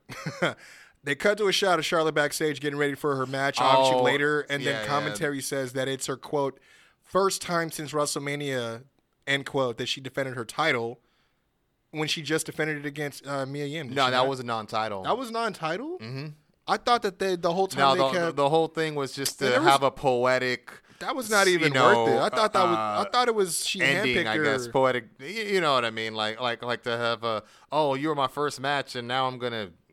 I'm gonna do you a favor and give you what you gave me. Like, is What was it against her that Io came out? yeah. That I could have yeah. swore that was a because the way that they were uh, building it up for you know they always like to put these matches together to get people to watch. I could have swore that was a championship match. Mm-hmm. Well, but- it was because she remember she won the number one contendership, so I don't know if anyone could. It wasn't like she won a briefcase, so I don't Well, know no, if no. anyone could have jumped in yeah, I was just because I could have swore that Charlotte had cut a promo saying like, "Oh, I'm handpicking people." Like I'm giving you the. Didn't she say something about the lottery ticket? She was like, "That was her analogy." Oh, I'm giving you the, the lottery ticket. Oh, okay. I didn't even know that. I don't think I must have missed that part. I remember her saying that she wanted to make her a star, like she did years ago. You know, and I was just like, oh, okay. Well, I digress, but you were right. We got Xia Li versus Chelsea Green, Mm-hmm. representing the Robert Stone brand, and you know I got to say, uh, bro, not much to say here except for Uh. that we got a a real a real impromptu uh, distraction and. Uh, ring involve or match involvement from Aliyah, Yeah. um, which it was I weird didn't that know she was this was by still herself. going on. Is she still vowing to break her nose? Is that what it is? I, I have no. You're asking the wrong person. Okay. Keeping Yeah, up to date was with that Dolo. one. But it looks like she possibly is being recruited uh, to the Robert Stone brand, which I'm not mad. I'm not mad at it. Finally gives her something to do. Though I did like her pairing with Vanessa Borne, but who knows? Maybe she'll follow suit in the next Yeah, couple I- weeks I, as well. could definitely see that. I mean, uh, yeah, I mean, but is that too many women in one? You know, especially when you're still trying to not only build quote unquote the Robert It's Stone brand, done, but the. Chelsea Green brand. Well, true, but she could. She's probably going to end up being like J and J security supporting role, not security. But Oh, you know what I'm saying? the putties. Because yeah, I mean, and and just in case we don't need, like we need to tell you, but yeah, Green would take advantage of the distraction. She hits the I'm prettier. Beats uh, Li for the win, but yeah, after basically Robert helped uh, Leah up, and it was weird. She didn't leave with them, but she left like looking frazzled, but de- at Well, least yeah, he, he, entertaining. he it, motioned right? to her to like come, Yeah. come, come with us. Yeah, so, so um, we did get a promo from Velveteen Dream about his NXT Championship later that night. yeah, it was kind of boring. Um, I mean, it was whatever. I mean, I think we all were just waiting. You know, we kind of knew that this was not going to be a situation he was going to win, particularly, obviously, based on outside Well, events. I, I would be Uh, lying if I didn't say I thought I was going to be surprised, but we will definitely get to that main Well, event. I, all I'll say is I figured that he wouldn't because this would be the perfect. First of all, it's it's better for him not to have a crowd right now because Mm, yeah. you know that It'd be crowd a better looks- moment. they can control everything. I mean, it's like being able to not have a CM Punk chant in Chicago. You know what I mean? Yeah. Um, but yeah, it, it was just I don't know. Like a lot of people think that this may have been like we may not see him. Like this is a, a perfect way to write him off TV right now, Mhm. uh, while they figure out what the heck's going on. we'll see. We'll definitely see. um, but uh, after this, Shall we I? got uh, the debut of uh, Karrion Cross yes, and Scarlett no Bordeaux. I noticed that as well. um, but not against it. I mean, you know, because hey, for one, they always cut people's last names off. So Yeah, he went against Leo. Ru- I mean Leon Ruff. I'm okay, sorry. so I gotta, I gotta. before you go on with that, you know who who his girlfriend is? who? Aja Smith, the the newest uh, Oh, African American female. So killed two birds, one stone, making history there uh, with WWE, the referee. And I think she Yeah. was part of that match. She was. She said Oh. she literally said she had a dream come true where she not only is able to referee for WWE, but she got to referee one of her boyfriend's matches. and she got to see the worst Yeah. squash ever. Um, yeah, this obviously is more entrance than match. I mean, Uh, yeah. we'll just cover that. Emerges from smoke. Doomsday Saito picks him back up. Doomsday Saito sw- picks him up Brock style and, and grapples him in the uh, uh, the cross jacket. And and, Yeah. it was not the cross jacket, just so you know. No, not, no. the, not the normal he- one. he- I think they're he- a little worried he about used, that. He used his leg to peel back to like pull back the other guy's arm. Uh, the, Yeah. not the other guy, the other arm. yeah, to scissor the arm in. Yeah, Yeah, thank you. That's that, yeah, But especially with UFC going on. Man, I should have knew that one. sleeper hold versus like he usually clutches it, you know, sort of like what Taz has been doing. But yeah, um, I mean, it's, it's almost—it's like, it's like a seatbelt. Yeah, Yeah, you know what I mean. definitely. Um, Tom Phillips says Karrion Cross is the damn devil. what the hell did NXT just let in his doors? you know, I, I want to say because not, there's nothing to talk about with the match, but um, I love the the entrance. Proved that Possibly the greatest in Karrion NXT history. Karrion, possibly. well, I mean, remember I talked to you off. I mean, I was telling you like, for one, I said this is proof that he's going to be a big fucking deal. Mm-hmm. The presentation alone proves that. And, and what I was talking to you about the other day was uh, my thoughts about. There's been only a few other times that I was this blown away with a debut entrance like this as far as presentation, and that was like Finn Balor, Mm-hmm. uh, Sanity, which was a, a- you know one of our favorite ones for a while, and then you know Nakamura when he debuted in uh, Yeah. Dallas, which was another good one. I'm pretty sure I'm probably missing another one, but Well, I mean, I even mean- like some like visually, like the Fiend or how they kind of were presenting Lars uniquely with that Even, silhouette. you um, know, like even, they uh, they're, they've taken time to put name? time the, in. Uh, the Archer of Infamy, his is not bad either. Yeah, Damian Priest. Damian yeah. Priest, thank you. Um, but yeah, this, I mean, out the gate, I mean, one of the things I loved was the imagery of the bird flying. Oh my gosh, that was I don't know if that was Um, projector or what, but that yeah, was it was insanely yeah, cool. That, you know, the ominous music that turned into the, you know the lip syncing, and then the song just turned, you know, and it had all these. Oh, man. Was it fall and pray chants? Yeah, and, and so Fall. Oh my god! and pray. And, and, that's what I, and I couldn't. Eh, man, it, there's my mind goes so many places, but I know we gotta. Eh, this has been long already, but to me, I felt like, and I told you this. This was like the live meme of like if Monster Push was a real person, and then boom, enter carry, Karrion Cross. Like the whole message of you know Scarlett. She's like this like this siren, bro. That's like navigating him to the ring, and it was like very trance like. And, She- and honestly, the, the the music was really like consuming, and to the point that It when it did change, for sure, it, it, yeah. it like rattled your core where you're Yeah. like, you know, because it's got these heavy riffs and, just like thunderous intention. Well, well- but the only thing that I'm worried about, the only concern I have is if he they have a Undertaker situation where his you know his entrances are going to be longer than his matches. Well, I mean that that's that was the the case with like Baron Corbin when he first was doing his matches too. You know, same thing with Yeah. with Goldberg as well. But um, I think that he is special where he can get away with that. You know what I'm saying? Mm-hmm. Um, what I loved was how there was still smoke in the ring even after the entrance Oh, and man. even even after the match was over. And I was like, I don't know if this was done on purpose, but this needs to be a thing. Oh, see, and that was the other thing. I thought I thought Leon should have looked more scared. Like when the smoke went down, he had his his dukes up. Like, all right, let's. He had his girl in the ring, bro. He gotta- right. I, true, but I feel like the way he emerges, like, all right, I got a fighting chance. It's like, bro, there no- is no way, punk bitch.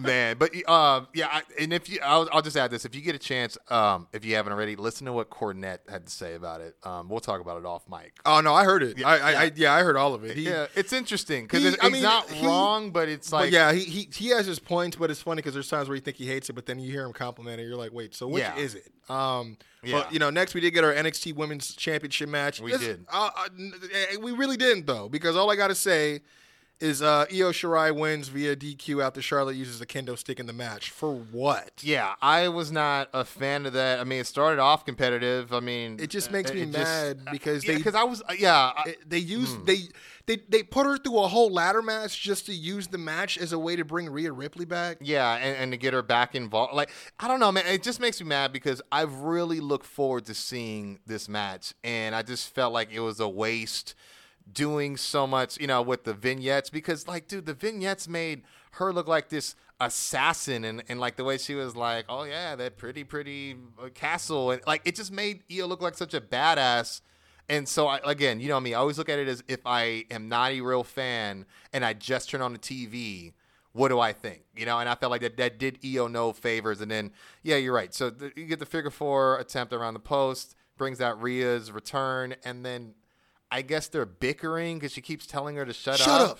Shut shut because your she's mouth! yelling in, in you know in Japanese and that later you know and I guess we should just get to that now later on that happens because she interviews and says yeah she beat me Rhea says she beat me but you know, that was just one night and then we get a shoving match Shirai comes back and I don't know I I, guess that's gonna play somewhere but you know I mean, if it's a triple threat, cool. But I mean, she deserves her her one on one straight up. That's all I gotta say and I, and. I, I yeah definitely so But uh, next we got our second cruiserweight tournament match of the night. It was all boy, your boy, Jake Atlas versus Kushida. Mm-hmm. Superstar. And you know what? Though it was a short match, this actually let Atlas showcase a little bit more than I, I, I you know, Oh, yeah. anticipated. B- uh, of course, before succumbing to a midair armbar counter from Kushida from the tap out. Man. Um, again, Oh. that's two zip for Kushida. I love when he hit that backflip neck breaker because I've seen him hit Yes. that, and I was like, "Oh, cool!" So they're, They're letting definitely him do- trusting you Yeah. with, with all that. And it's, yeah, I, I agree, it was not a bad match, uh, despite the time limit. But I felt like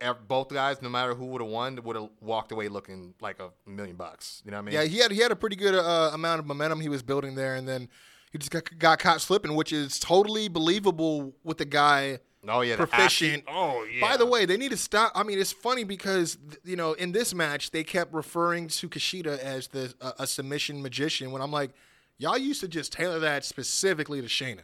Yeah, the, see, she had submission magician, and I know I, I've tried to say this on the show before, and I finally remember they. And then Drew Gulak went with submission technician. I remember thinking, that's like the same thing. That's like a double, like you know, like in each sense of the word. But no, yeah, man, I'm it's technical, weird, but I don't trying- stretch you. They, they gotta calm down on the references, Mauro, and the coining of the phrases, Mauro. All right, but uh, We love there- you, Mara, but yeah, yeah. yeah, and I, uh, we do get an interview. Kushida, uh, I was able to decipher most of what he said, but all you need to know is time will tell. He, he wants to honor the cruiserweight champions of the past, and that was it. Junior get- heavyweights. Uh, Um, yep. We did get a Finn Balor promo addressing the Prince. the, uh, the attack, which was a fucking farce because they made it sound like he knew who it was. I'm so and then he goes and doesn't say who it is. But quotable here: Mm-hmm. Playbook 101, attack the guy Mm-hmm. and get the push. Only that big push you're looking for won't be a push; it'll be a squash. Ah, Pretty through- good, right? Through the table. That wasn't too bad. So I had to add it. To Um, but yeah, I love that. But then it was weird. You know, first of all, bless Denzel Dejournette.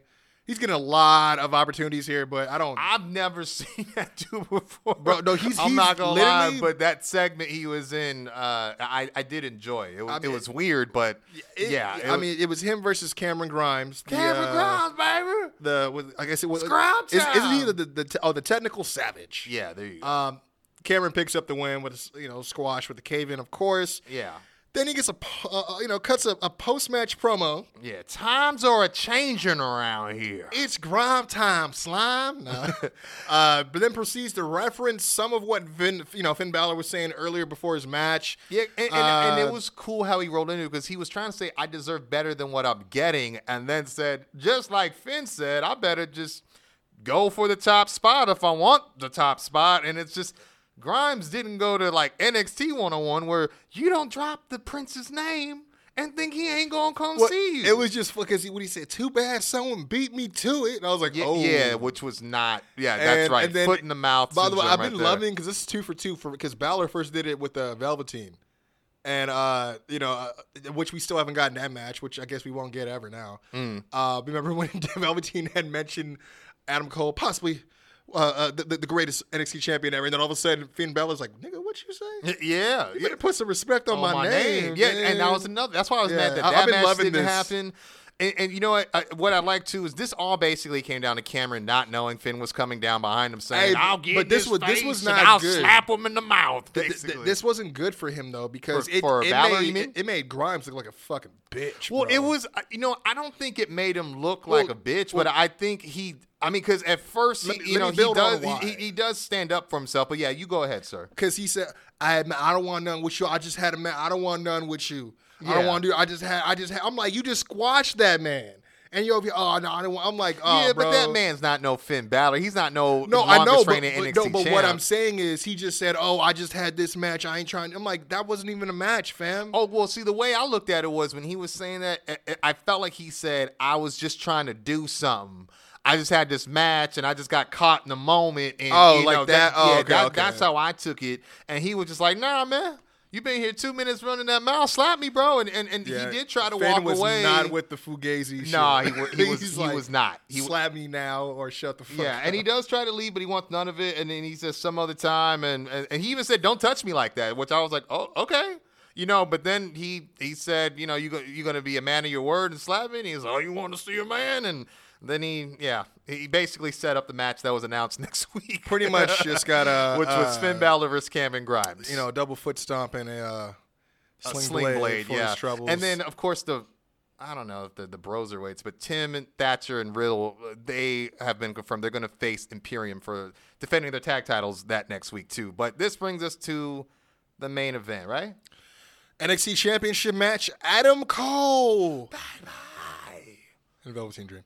No, we still love you, man. still got love for you, play. I gotta say it Um, out the gate. Dream set the physical tone. Like I felt like this match started Dude, almost right away. almost shooting. On, the, the, the- Yeah. Every time, okay, any match you see the Dream, and he either slaps Adam Cole Yep. or he clubs someone on the back. God, it's so loud, bro. Yep. Um, one thing I had to say because they act like we don't know.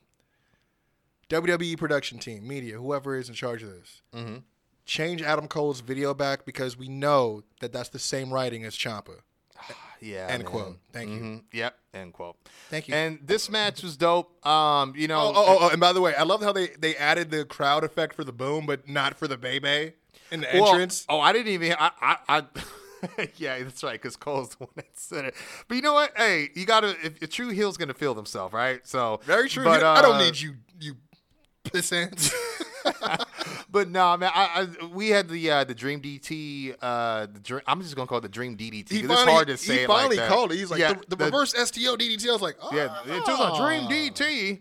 Um, but yeah, no, we got that kind of early on. Um, I gotta say, man, like he he was kind of in rare form. Um, I, and you know, I don't want to speak too much on all the spots because we basically will get to what happened. But I gotta say, when when Dream came out, his hair was braided, and I thought he might win. He's dressed for the job he wants. He looks like he could be interviewed, and it wouldn't be taboo because his And, hair and he is didn't a have certain the way. he didn't have the boo boo face when he came out either. Exactly. Like I felt like he was all business. And I felt like he really used this match as a way of saying, I know I probably won't be trusted right now because these accusations got to clear up. But I felt like his approach to the match with the aggressiveness was really about, I need to show them that I can go this level. You know what I mean? Because even down to the Especially small if he's going to be taking some time away. He's like, I want them to remember the Ex- last thing I did. Exactly. Yeah. Beca- and I was just going to add to that because the, one of the last things he did before the match didn't turn in his favor was he did hit the Purple Rainmaker and counted his own three count, but the ref was out. And that's Yeah. always some old school where you have a case to bring back to the court. I should have been NXT champion. and not to mention Dexter Lumis was in rare form Yeah. as well. Yeah, we should get into that because we do get spots like the patella drop, brain buster, and, and, and you know the the, the um you know the Dream shot. Valley driver, and yes, the former last shot. Thank you. And what I liked about this is when. Uh, you know, he kicks out of that. You're right. UE in the form of Roddy Strong and uh, Roddy and Bobby Fish. They come on down. and They think they're going to slide in the ring, but Dexter Lumis comes slithering out, man, straight up slithering out and cuts him off. Um, and they mix it up, and in the fray, basically, was- Roddy Strong yeah. comes. He gets flapjacked by Dexter, but he aimlessly, or I should say not aimlessly, kind of He like kind of he kind of just carelessly he's Yeah, like carelessly, well, I, it- I- I guess that guy's knocked out. Yeah, because he collides with the ref, who you know at that time does the, the ref spot. Oh, something's going out the ringside. Let me go ahead and bend over through Which, between the of all, ropes uh, and let them let them know I'm in control. What you you think about Dexter Lumis fighting off both those guys by himself? Because Well, it, it was the way it was done. It seemed like he had to take shots at each one, one at a time, but rapidly, sort of like what Yeah. Sting would do, but not exactly what Sting would do. Not not even with the sharp um, intent or execution. Sting you used know to what be I like, mean? "Hey, hey, come here. What's up? Kidney shot. Yeah, snap. Oh, I can't breathe. Now, where's Scott at? Oh, Like, man. just hitting everybody with the kidney shot. Um, one thing, you know, I, I did have a, uh, you know, we, we did our first episode of uh, another venture we're doing outside the Kwency Jones show, uh, the For the Love of Wrestling show. Um, recorded a, a first episode with Brian Andrew, the Awkward uh, Side Hug podcast. Flow. We actually had an, uh, an idea. This is genius. You would you would have loved this. We were talking about because I was like, do you think that they did this purposely as far as Dexter Lumis's involvement in this to kind of give him something to do while like you know Velveteen may have to take some time away. Um, and we were talking about how we thought Yeah, that's not a bad thought. undisputed is a perfect like it, it- against like a Dexter Lumis would be great in the way Oh yeah, he could run the gambit, dude. well, well, the way the way that that I, I likened it, what I was like, you know, because we always say that UE are like the freaking jocks, the high school jocks of NXT. yes. Then you got that weird kid that everyone makes fun of Yeah. but don't want to fuck with. Yep. I'm like that. that there'd be comedy gold. Yeah. You know what I'm saying? So, uh, I, you know, we were just playing messing around with that, but I I, I, thought I thought it was worth dropping here because you know we did see some shades of uh, po- possibly some uh, crossing the streams. Yeah, we'll we'll see, man. We'll see. But no, they do end up getting the better of uh, of Lumis. Velveteen see what's going on. He hits a double axe handle. He walks back in the ring, eats a super kick, then the last shot to the back of the head. One, two, three. Adam Cole celebrates Bay Bay as the uh, ongoing undis oh, I won't say undisputed, but well, I guess it is Well, yeah. undisputed NXT champion. And um, you know, they go off the screen. Never ending, Yeah. never ending champion. Yeah, exactly. And, and they go off the show with Mauro basically, you know, noting a valiant effort by Velveteen, but not enough to conquer the champion, you know, and then adding Adam Cole utilizing the last shot to remain champion, but I doubt this rivalry is over by a long shot. So, you know, it, kind of lets you know. shot. Yep. Okay, okay. Uh, see, I did that. You think he writes these like he'd be like, hey, hey, what's the last match on the card today? Ha, got one. Got one. Um, I mean, I know again, you know, pretty lengthy, but this is the hundredth episode. Gosh darn it! And uh, you know, obviously with uh, the day this comes out, actually, it will be Money in the Bank. So I think it'd be only right to Oh. uh, produce a few rapid fire, and I think that would be no problem, seeing as there hasn't been a whole lot of uh, storyline. yeah, I think there's only like six matches. Yeah, right? I, I have I have six here. There was another one that was uh, announced that I won't even bring up because it was just a random ass. I can't even remember the actually. The, I can't remember who it is. I, I even can't even remember who. It's like a, a singles match for absolutely nothing. But uh, let's go through it, man. We got a uh, fatal four way. Uh, tag team. yeah, SmackDown match, right? Tag Team Championship match. I imagine the Lucha House Party was inducted into this match after the Uso or one of the Usos went down with the was it the ankle injury or a leg Uh, injury? yes, that's right. Yeah. Still undiagnosed. No, no word on how serious just yet. But enough Oh to no, no, him- no, no. He's out for months. Is it? Yeah, yeah, Damn. yeah. I- I'll, uh, yeah, he go. I'll, I'll see if I could bring But it's still for you there. undiagnosed though. They still don't know what it is though. Yeah, they just know it's serious enough to pull him off TV. No, okay. I think you might be. Uh, so Kevin Owens has an undiagnosed ankle injury from Oh, that one? Yeah, yeah. yeah. So I think that might be what you're talking about. But I think it's Jimmy Uso. Yeah, he does, he has some sort of uh, leg injury that yeah keeping him out. I think six months at least. But but but they still they don't know exactly what it is though, right? uh, I, I'll find it for you. Yeah. Okay. Um. But anyways, it's the New Day defending against the Forgotten Sons, defending against uh, Miz and Morrison, defending against Lucha House Party. Um. I'm just gonna say that. You know what? Fuck it. Let's have fun. It's been a while. I'm gonna say Miz and Morrison take them back. You know what? I'm gonna say Forgotten Sons, and this is why I, I really think with SD they need a reset on the tag division. But I just feel like one of the things you hear right now is WWE talk about they want to they got to make new stars. Imagine that. They've been saying you know, shit, th- yeah. wait till till the circumstances like you know of COVID force you because uh, you know the cap on your talent Shit, pool between that and know? actual uh, legible competition in, your, in your exactly. yeah. And, and I think they could do that by crowning new faces, new champs, because let's be honest, they've done nothing mentionable besides be part of the Dusty Rhodes Classic since they made their NXT debut. And then they jump to the main roster, and I think they have a chance here to make you care about who they are, because why wouldn't you care who's holding the belts, you know? So that's what I think. I think Forgotten Sons uh, will, will take it.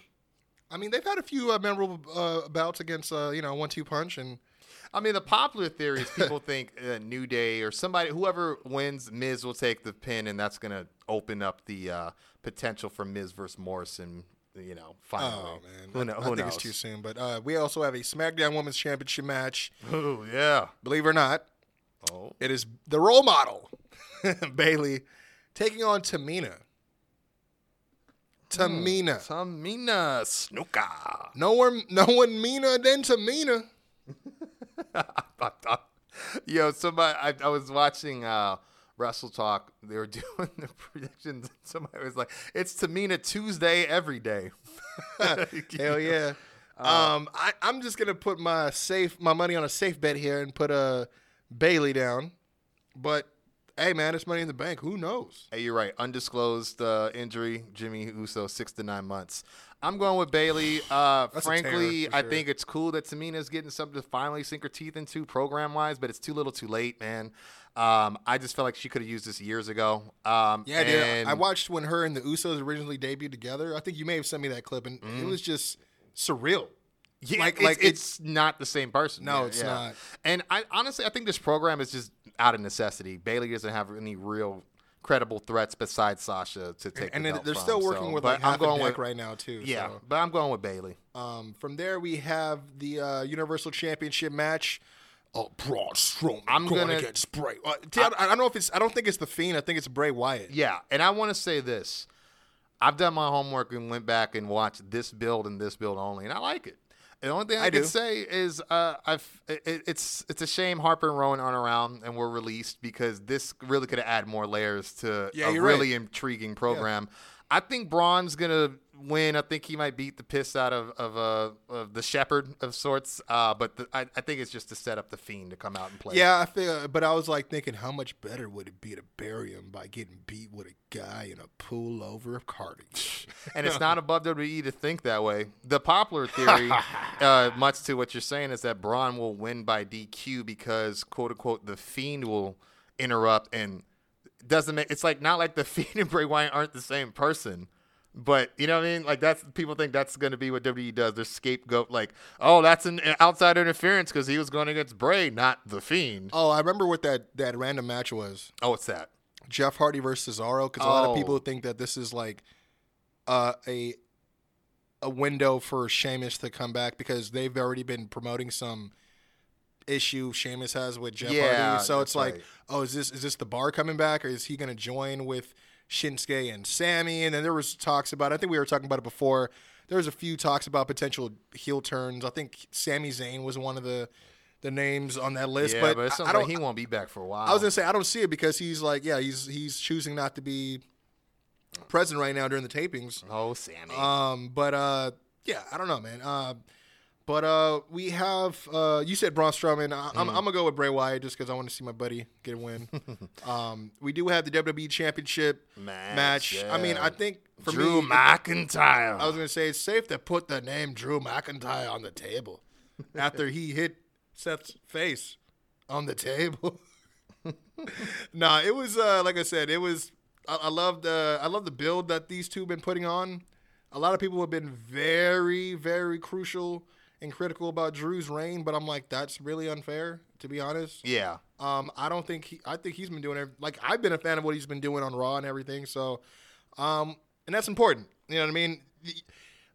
Last week we were talking about Vince's perspective on whether, you know, obviously his opinion on what's moving the ratings and whether whose fault that is. And I'm like, Drew's not to blame for people because you know they've sunk to a new low again this past Monday. As far Well, you, you even said that he said, "Hey, we got a new champion," but he didn't even name him by name. You know, which so, is you know, but he's naming Brock Lesnar, who's not even the champ no Yeah, more. he's- So he's the big money. He's the loser Yeah. of the match, but Um, from there, I Yeah, have wait, yeah, who do you got? I have Drew for sure. I have Drew as well. I mean, it's the first time since, if you count the Big Show defense, uh, I guess, as it's the first time he's defended the title, right? Yeah. Since, since- so, Wrestling Logic says, uh, you know, they they've been snowballing his energy.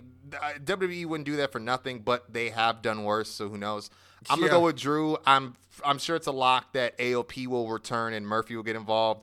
Um, but yeah, I, I, don't know because one of the members of AOP is hurting him. Oh, okay. Well, I, so I mean, I, I go with Drew. I, I, yeah, yeah, I didn't even know that. That's crazy. I think, I think it's another bicep. Oh, here we go. It's the third, the third bicep this time. Tag team's getting hurt, huh? I keep breaking them, boss. I'm oh sorry. man, they're gonna start. They're gonna split them up soon. That's, how- that's how Oh, Vince does it. But yeah, I'll go with Drew. The the popular theory though is Seth. A lot of people think that Seth will Already? win because they think they want to prop up Drew to win the belt in front of a crowd, preferably SummerSlam. They think they'll have him drop it just to. They don't need. to- They don't need to do that. I don't think so either. I I, I don't. think, I don't think he's doing bad. No. I don't. I mean, I think with the again the with the amount of uh, cards they're dealing with in this particular game, and the amount of suits he's been able to line up with in this particular card game, he's been doing well. You Yeah. Mm-hmm. know, so um, it's not his fault. I, I, don't. I just don't see anything.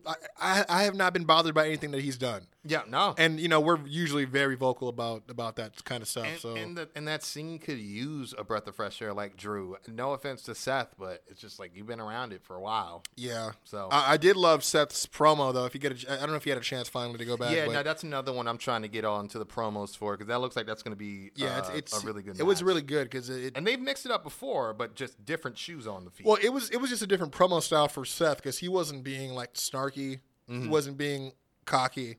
He was even giving Drew props at certain points. Mm. So yeah, it was very interesting. But um, I digress because we get our last two matches uh, rolled into one here. Money in the bank. Money in the bank. Money. Oh. Money, money, money. or is money, it money, theat- money, money. theatrics in a bank? Yes. Mm-hmm. Uh, we have the women's Money in the Bank match: Nia Jax, Asuka, Shayna Baszler, Carmella, Dana Brooke, and Lacey Evans. See, another Mm-hmm. name people were thinking that may uh, may turn heel is Carmella, as her and Dana Brooke have been having a little bit of uh, camaraderie as of late. Um, Yeah. people are were saying even um, Sasha may be getting uh, in the heel territory back in the the championship match with Bayley, but. She's not even featured on the card. So Yeah, I but that is a popular theory. A lot of people think Bayley and Sasha will jump either Carmella or Dana to take her spot, so that a Bayley has an inside man on the on the on the job, Oh, but true. then Sasha has up own winning. plans. Yeah, Yeah. you know what I mean? Like, because you know that classic. Oh, I'll just have my best friend win it, and, and she'll never cash in on me because Totally. there, there's Totally. no yeah, there's no chinks in our armor over here. You know. I mean, uh, Um, another one was the fact that they thought Drew Gulak would get involved with the the men's Money in the Bank matches. We have Daniel Bryan, Mm. King Corbin, Otis, Rey Mysterio, Aleister Black, and AJ Styles. Mm. Which I could see that because he kind of used Gulak twice. The first time was right in time for WrestleMania, where he was like, Yeah. "Oh, if he beats your your dude, then we're gonna have an Intercontinental match." And it's like, why wouldn't I just have a, my own match? You know? Yeah. But then I guess this time he got attacked, and he was like, basically told Bryan to take my place in this qualifying match. And I'm like, so that should have been your spot. Oh, okay. I, You know I I see. mean? I see. So The recipe is there. I don't know if they're Well, gonna make the stew or maybe yeah. something different. Well, the other but- thing too, I, I hate that that's the big kind of. It seems like it's it's right there. It's Becky, had, who is a current Raw champion, has already announced she's going to confront whoever wins the Money in the Bank ladder Yeah. match, and it's not post Mania Raw, you know. So I don't know if it even makes sense for it to be someone from a different show.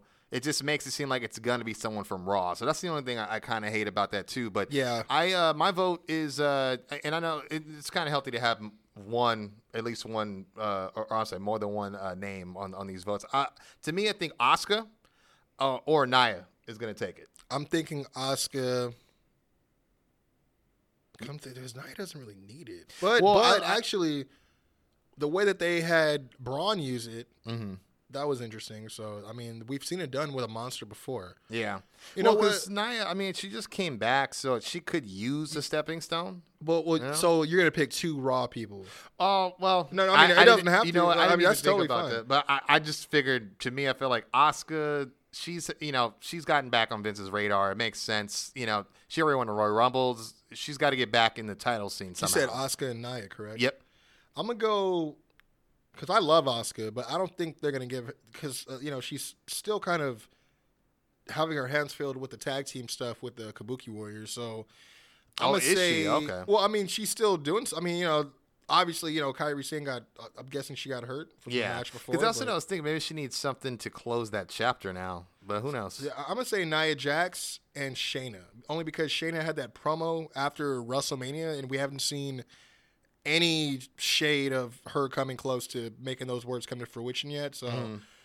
the only way you could is really just you know get another shot at the champ. You know what I mean? And so, it's tough too because it's like Shayna kind of strikes me as someone that might not need the, the the briefcase, but like we never thought Brock would win the case either, and he Yeah, definitely didn't need it. But yeah, I, I don't know. To me, I could just see Asuka like using the mist on somebody and winning and taking the uh, briefcase off the ladder. But uh, let's get to the men's side of this, Yeah. man. You know, we got Otis, which I was very surprised he made it. yeah, Uh, as versus opposed to Aleister. as opposed to uh, Yeah, Dolph Ziggler, he was he Oh, is that? so- Oh, wow. That's so Otis uh, versus Aleister Black, Daniel Bryan, Rey Mysterio, AJ Styles, and Baron Corbin. Who you got, man? I can tell you who my first pick is. I'm still. Uh, no, no. Aleister Black uh, uh, and AJ Styles. Are exactly my exact. because I was gonna ones. say uh, Daniel Bryan, but I don't know what he would do with him. I mean, they possibly could do a whole thing with like Cody and, And Damien, Mizdow. San- Yeah, yeah, Sandow, yeah, with San- you know between him and Drew Gulak, where you know the the jealousy grows over time or whatever. Yeah. but I, I don't know. I don't you know. And again, Daniel Bryan is in the the business of trying to put lesser guys over right now. So, no, he definitely is. uh, but I, I as just, far as hmm. who who I see holding that title actually for a whole year, or the or the briefcase. yeah, I'm sorry. Um, yeah, the Money in the Bank Championship. Um, uh, yeah, I'm gonna say AJ and Aleister. You have the same? Yeah, I mean, to me, it makes sense. Uh, I just look at everyone on the board. Um, Aleister, I could see it. Uh, he's a guy that I think it stands to gain the most from winning it. I mean, he, they poured you know a really good amount of gas on his fire, but and I mean, I could just see him popping up and hitting the black mass and it being one of the coolest you know cash-ins ever. But I don't know about watching him walk to the ring with the briefcase. I think it would be weird to see him do that with, with It'd be pretty. entrance. Well, but remember back in the day, they used to have those personalized. Yeah, oh, that's uh, true. It could have like horns They could they stuff. could bring yeah. it back and make it look super gnarly, man. Yeah, Like- who was one the one that had that weird one that looked like it was chocolate? Was that Sandow? oh, or is that oh, Corbin yeah, yeah. No, it, it was like one of those. uh That w- it was it's supposed to look like. cho- It was basically like one of those. um like professional yeah, oh, looking I, I know, leather yeah, bound like I- I- I, know exactly. I, it's on, it's on the Um, tip of my tongue. Because yeah. the only I was gonna say the only other one we got was uh, you know Brock's boombox. Yeah, that's So there, there was that too. That's true. Yeah, and so I think AJ too because I look at it this way: he's got no other place to go but up. He just returned from certain death in the Boneyard match, and then he he lost his buddies as they got released. So I feel like, especially when you lose a match uh, against the Undertaker in a match you called him out in, you know, what I mean, at Mania. You got nowhere else to go but up. So I, I think to me, especially with Styles, he hasn't won a Royal Rumble yet. So this would be a good thing for him to add to his accolades. You know what I mean? So Yeah, I, I mean, I think that's one of the only. I mean, he's mid card champion, world title, what two, three times. Yeah. I don't Yeah. think he's won the uh, IC title. That'd be actually really excellent to see him Yeah, I elevate mean- that division. Yeah, he had the. I mean, he kind of elevated the United States Championship for sure. Yeah, no, definitely, definitely. And it, it- the crazy thing, I'd be remiss if I didn't tell you what the popular theory is, is that Otis might take this because a lot of people see Well, Vince Mandy is, in one arm and, and, and him holding the briefcase in the other arm as the best way to go off Well, the, the well, pay-per-view. I guess Vince has been the one writing a lot of their stuff. Well, uh, he had. I mean, he released the lady. Well, no, yeah, you know, but but, see, yeah, there's a little clarification on that. She didn't write the entirety of it. She was one of the like Main writers, yeah, that were working on it. Okay. But it still had to go through so much other, you know, approvals and stuff like that. But yeah, I mean, apparently he's like his biggest fan right now is, is Vince, and uh, when it comes to Otis, but I got a Um, bonus question for you. Who do you think is getting thrown off that roof? Rey Mysterio. Who? I didn't even think about that. I was thinking maybe a lot of people. I read a thread about Sonya Deville's gonna come out and like get revenge and throw Otis off of there, like Hogan did to to, to, to the Giant back in the day in WCW. Man, I, I I'm, almost could see Elias coming out and doing it. Well, I was to, I was I uh, was Corbin. thinking that too because I felt like he was gonna get involved anyway since he took him out with the uh, bruised larynx and all that Yeah, good stuff. yeah, but um, but you know what? That was, that was the Money in the Bank predictions and our jam packed show. Uh, I mean, damn straight it should be. It's 100 episodes, baby. uh, thank you again for the ride and and just you know supporting us this long, man. And shout out to everyone in the Kwency Jones Show staff, interns, all you you know. yeah, Me the, the craft services is open. You guys can go and uh, grab something to eat. Finally, I know you guys have been. me And this guy, the hip hop hybrid to my right. and Mark. Shout out to Mark McFly as well. Again, none of this is possible without you guys. Uh, shout out to everyone listening. Shout out to everyone supporting as well and checking us out and downloading, streaming, whatever you're doing. Anything you're doing to support us, we definitely appreciate it. And uh, be sure to support us by following us on all social media. That is Kwency Jones Show on Twitter. That is Kwency Jones Show on Instagram. And that is officially facebook.com backslash KJS Show. New page, bitches. That's right. We back. Came back on them. Came back on them like red Oh, wine. Back like we never left. You know what I mean? So I, had, I I admit it looks a little bit empty now, but you know we got to rebuild. You know, and, and, and what better way? Uh, what better way to, to start rebuilding than uh, with this 100 episode? So again, shout out to Lio Rush, man. Um, if you guys, again, independent wrestlers, uh, or, or, or even just you know part of the, the wrestling industry right now that's part of the slowdown obviously with public events and gatherings not being allowed and being restricted hit us up man we would love to hit you guys with a lovely do. ad space free dude i'm not here to make a buck off you guys in fact i'm here to help you guys make a buck off yourselves ladies Yeah, and gentlemen spread the love. help spread the love, spread the word. And if you guys got something coming up, maybe you guys got a great cause coming, hit us up. The Kwency Jones Show at gmail.com. On the other side, if you guys are itching for a creative outlet and you maybe would, love, I don't know, want to cut a promo, maybe would love to get interviewed about your passion, which is pro wrestling, hit us up again. Would love to get more guests on the show again following this lovely 100th episode with Leo Rushman. All you got to do is hit us up, The Kwency Jones Show at gmail.com. But first, you gotta make sure you go get that Fuego music from not only just Lio Rush, my, my my fans, you have to also get it from my boy over here, hip hop hybrid extraordinaire, one and only. Yeah, let me tell you guys, 100 episodes I've been telling y'all. Go get my damn music. Spotify, iTunes, Amazon, Google, all the above, whatever is your favorite platform. Check me out. Doc Lesnar, the hip hop hybrid, because I mix mainstream and I mix pro wrestling and I mix underground wrestling all in one thing. And underground re- music, all that. You guys already know this. I'm telling you guys, this is about to be number 101 that I'm to tell y'all. I'm telling you, man. But go ahead, check me out. Follow me at Doc Lesnar on Instagram at Doc underscore KJS for more of the podcast side of things. And go ahead and follow us, the Tower Gang, at Tower Gang for, of course, our music duo stuff, man, because we be killing it in the booth outside this podcast stuff. Other than that, man, you already know, you heard. Kwency said we got a new Facebook show, uh, Facebook page. We're gonna build it from the ground up. Go to the Yes, sir. cream of the crop. In the meantime, find me on Facebook at Facebook.com backslash Doc Lesnar. And you already know what it is 100 episodes, man, and 100 more. Let's do it. No pukesters to my right. No. No pukesters to my left. Oh, no. It's going to be all organic. Yeah. Oh, yeah. Top guys. Out. out. Dig it.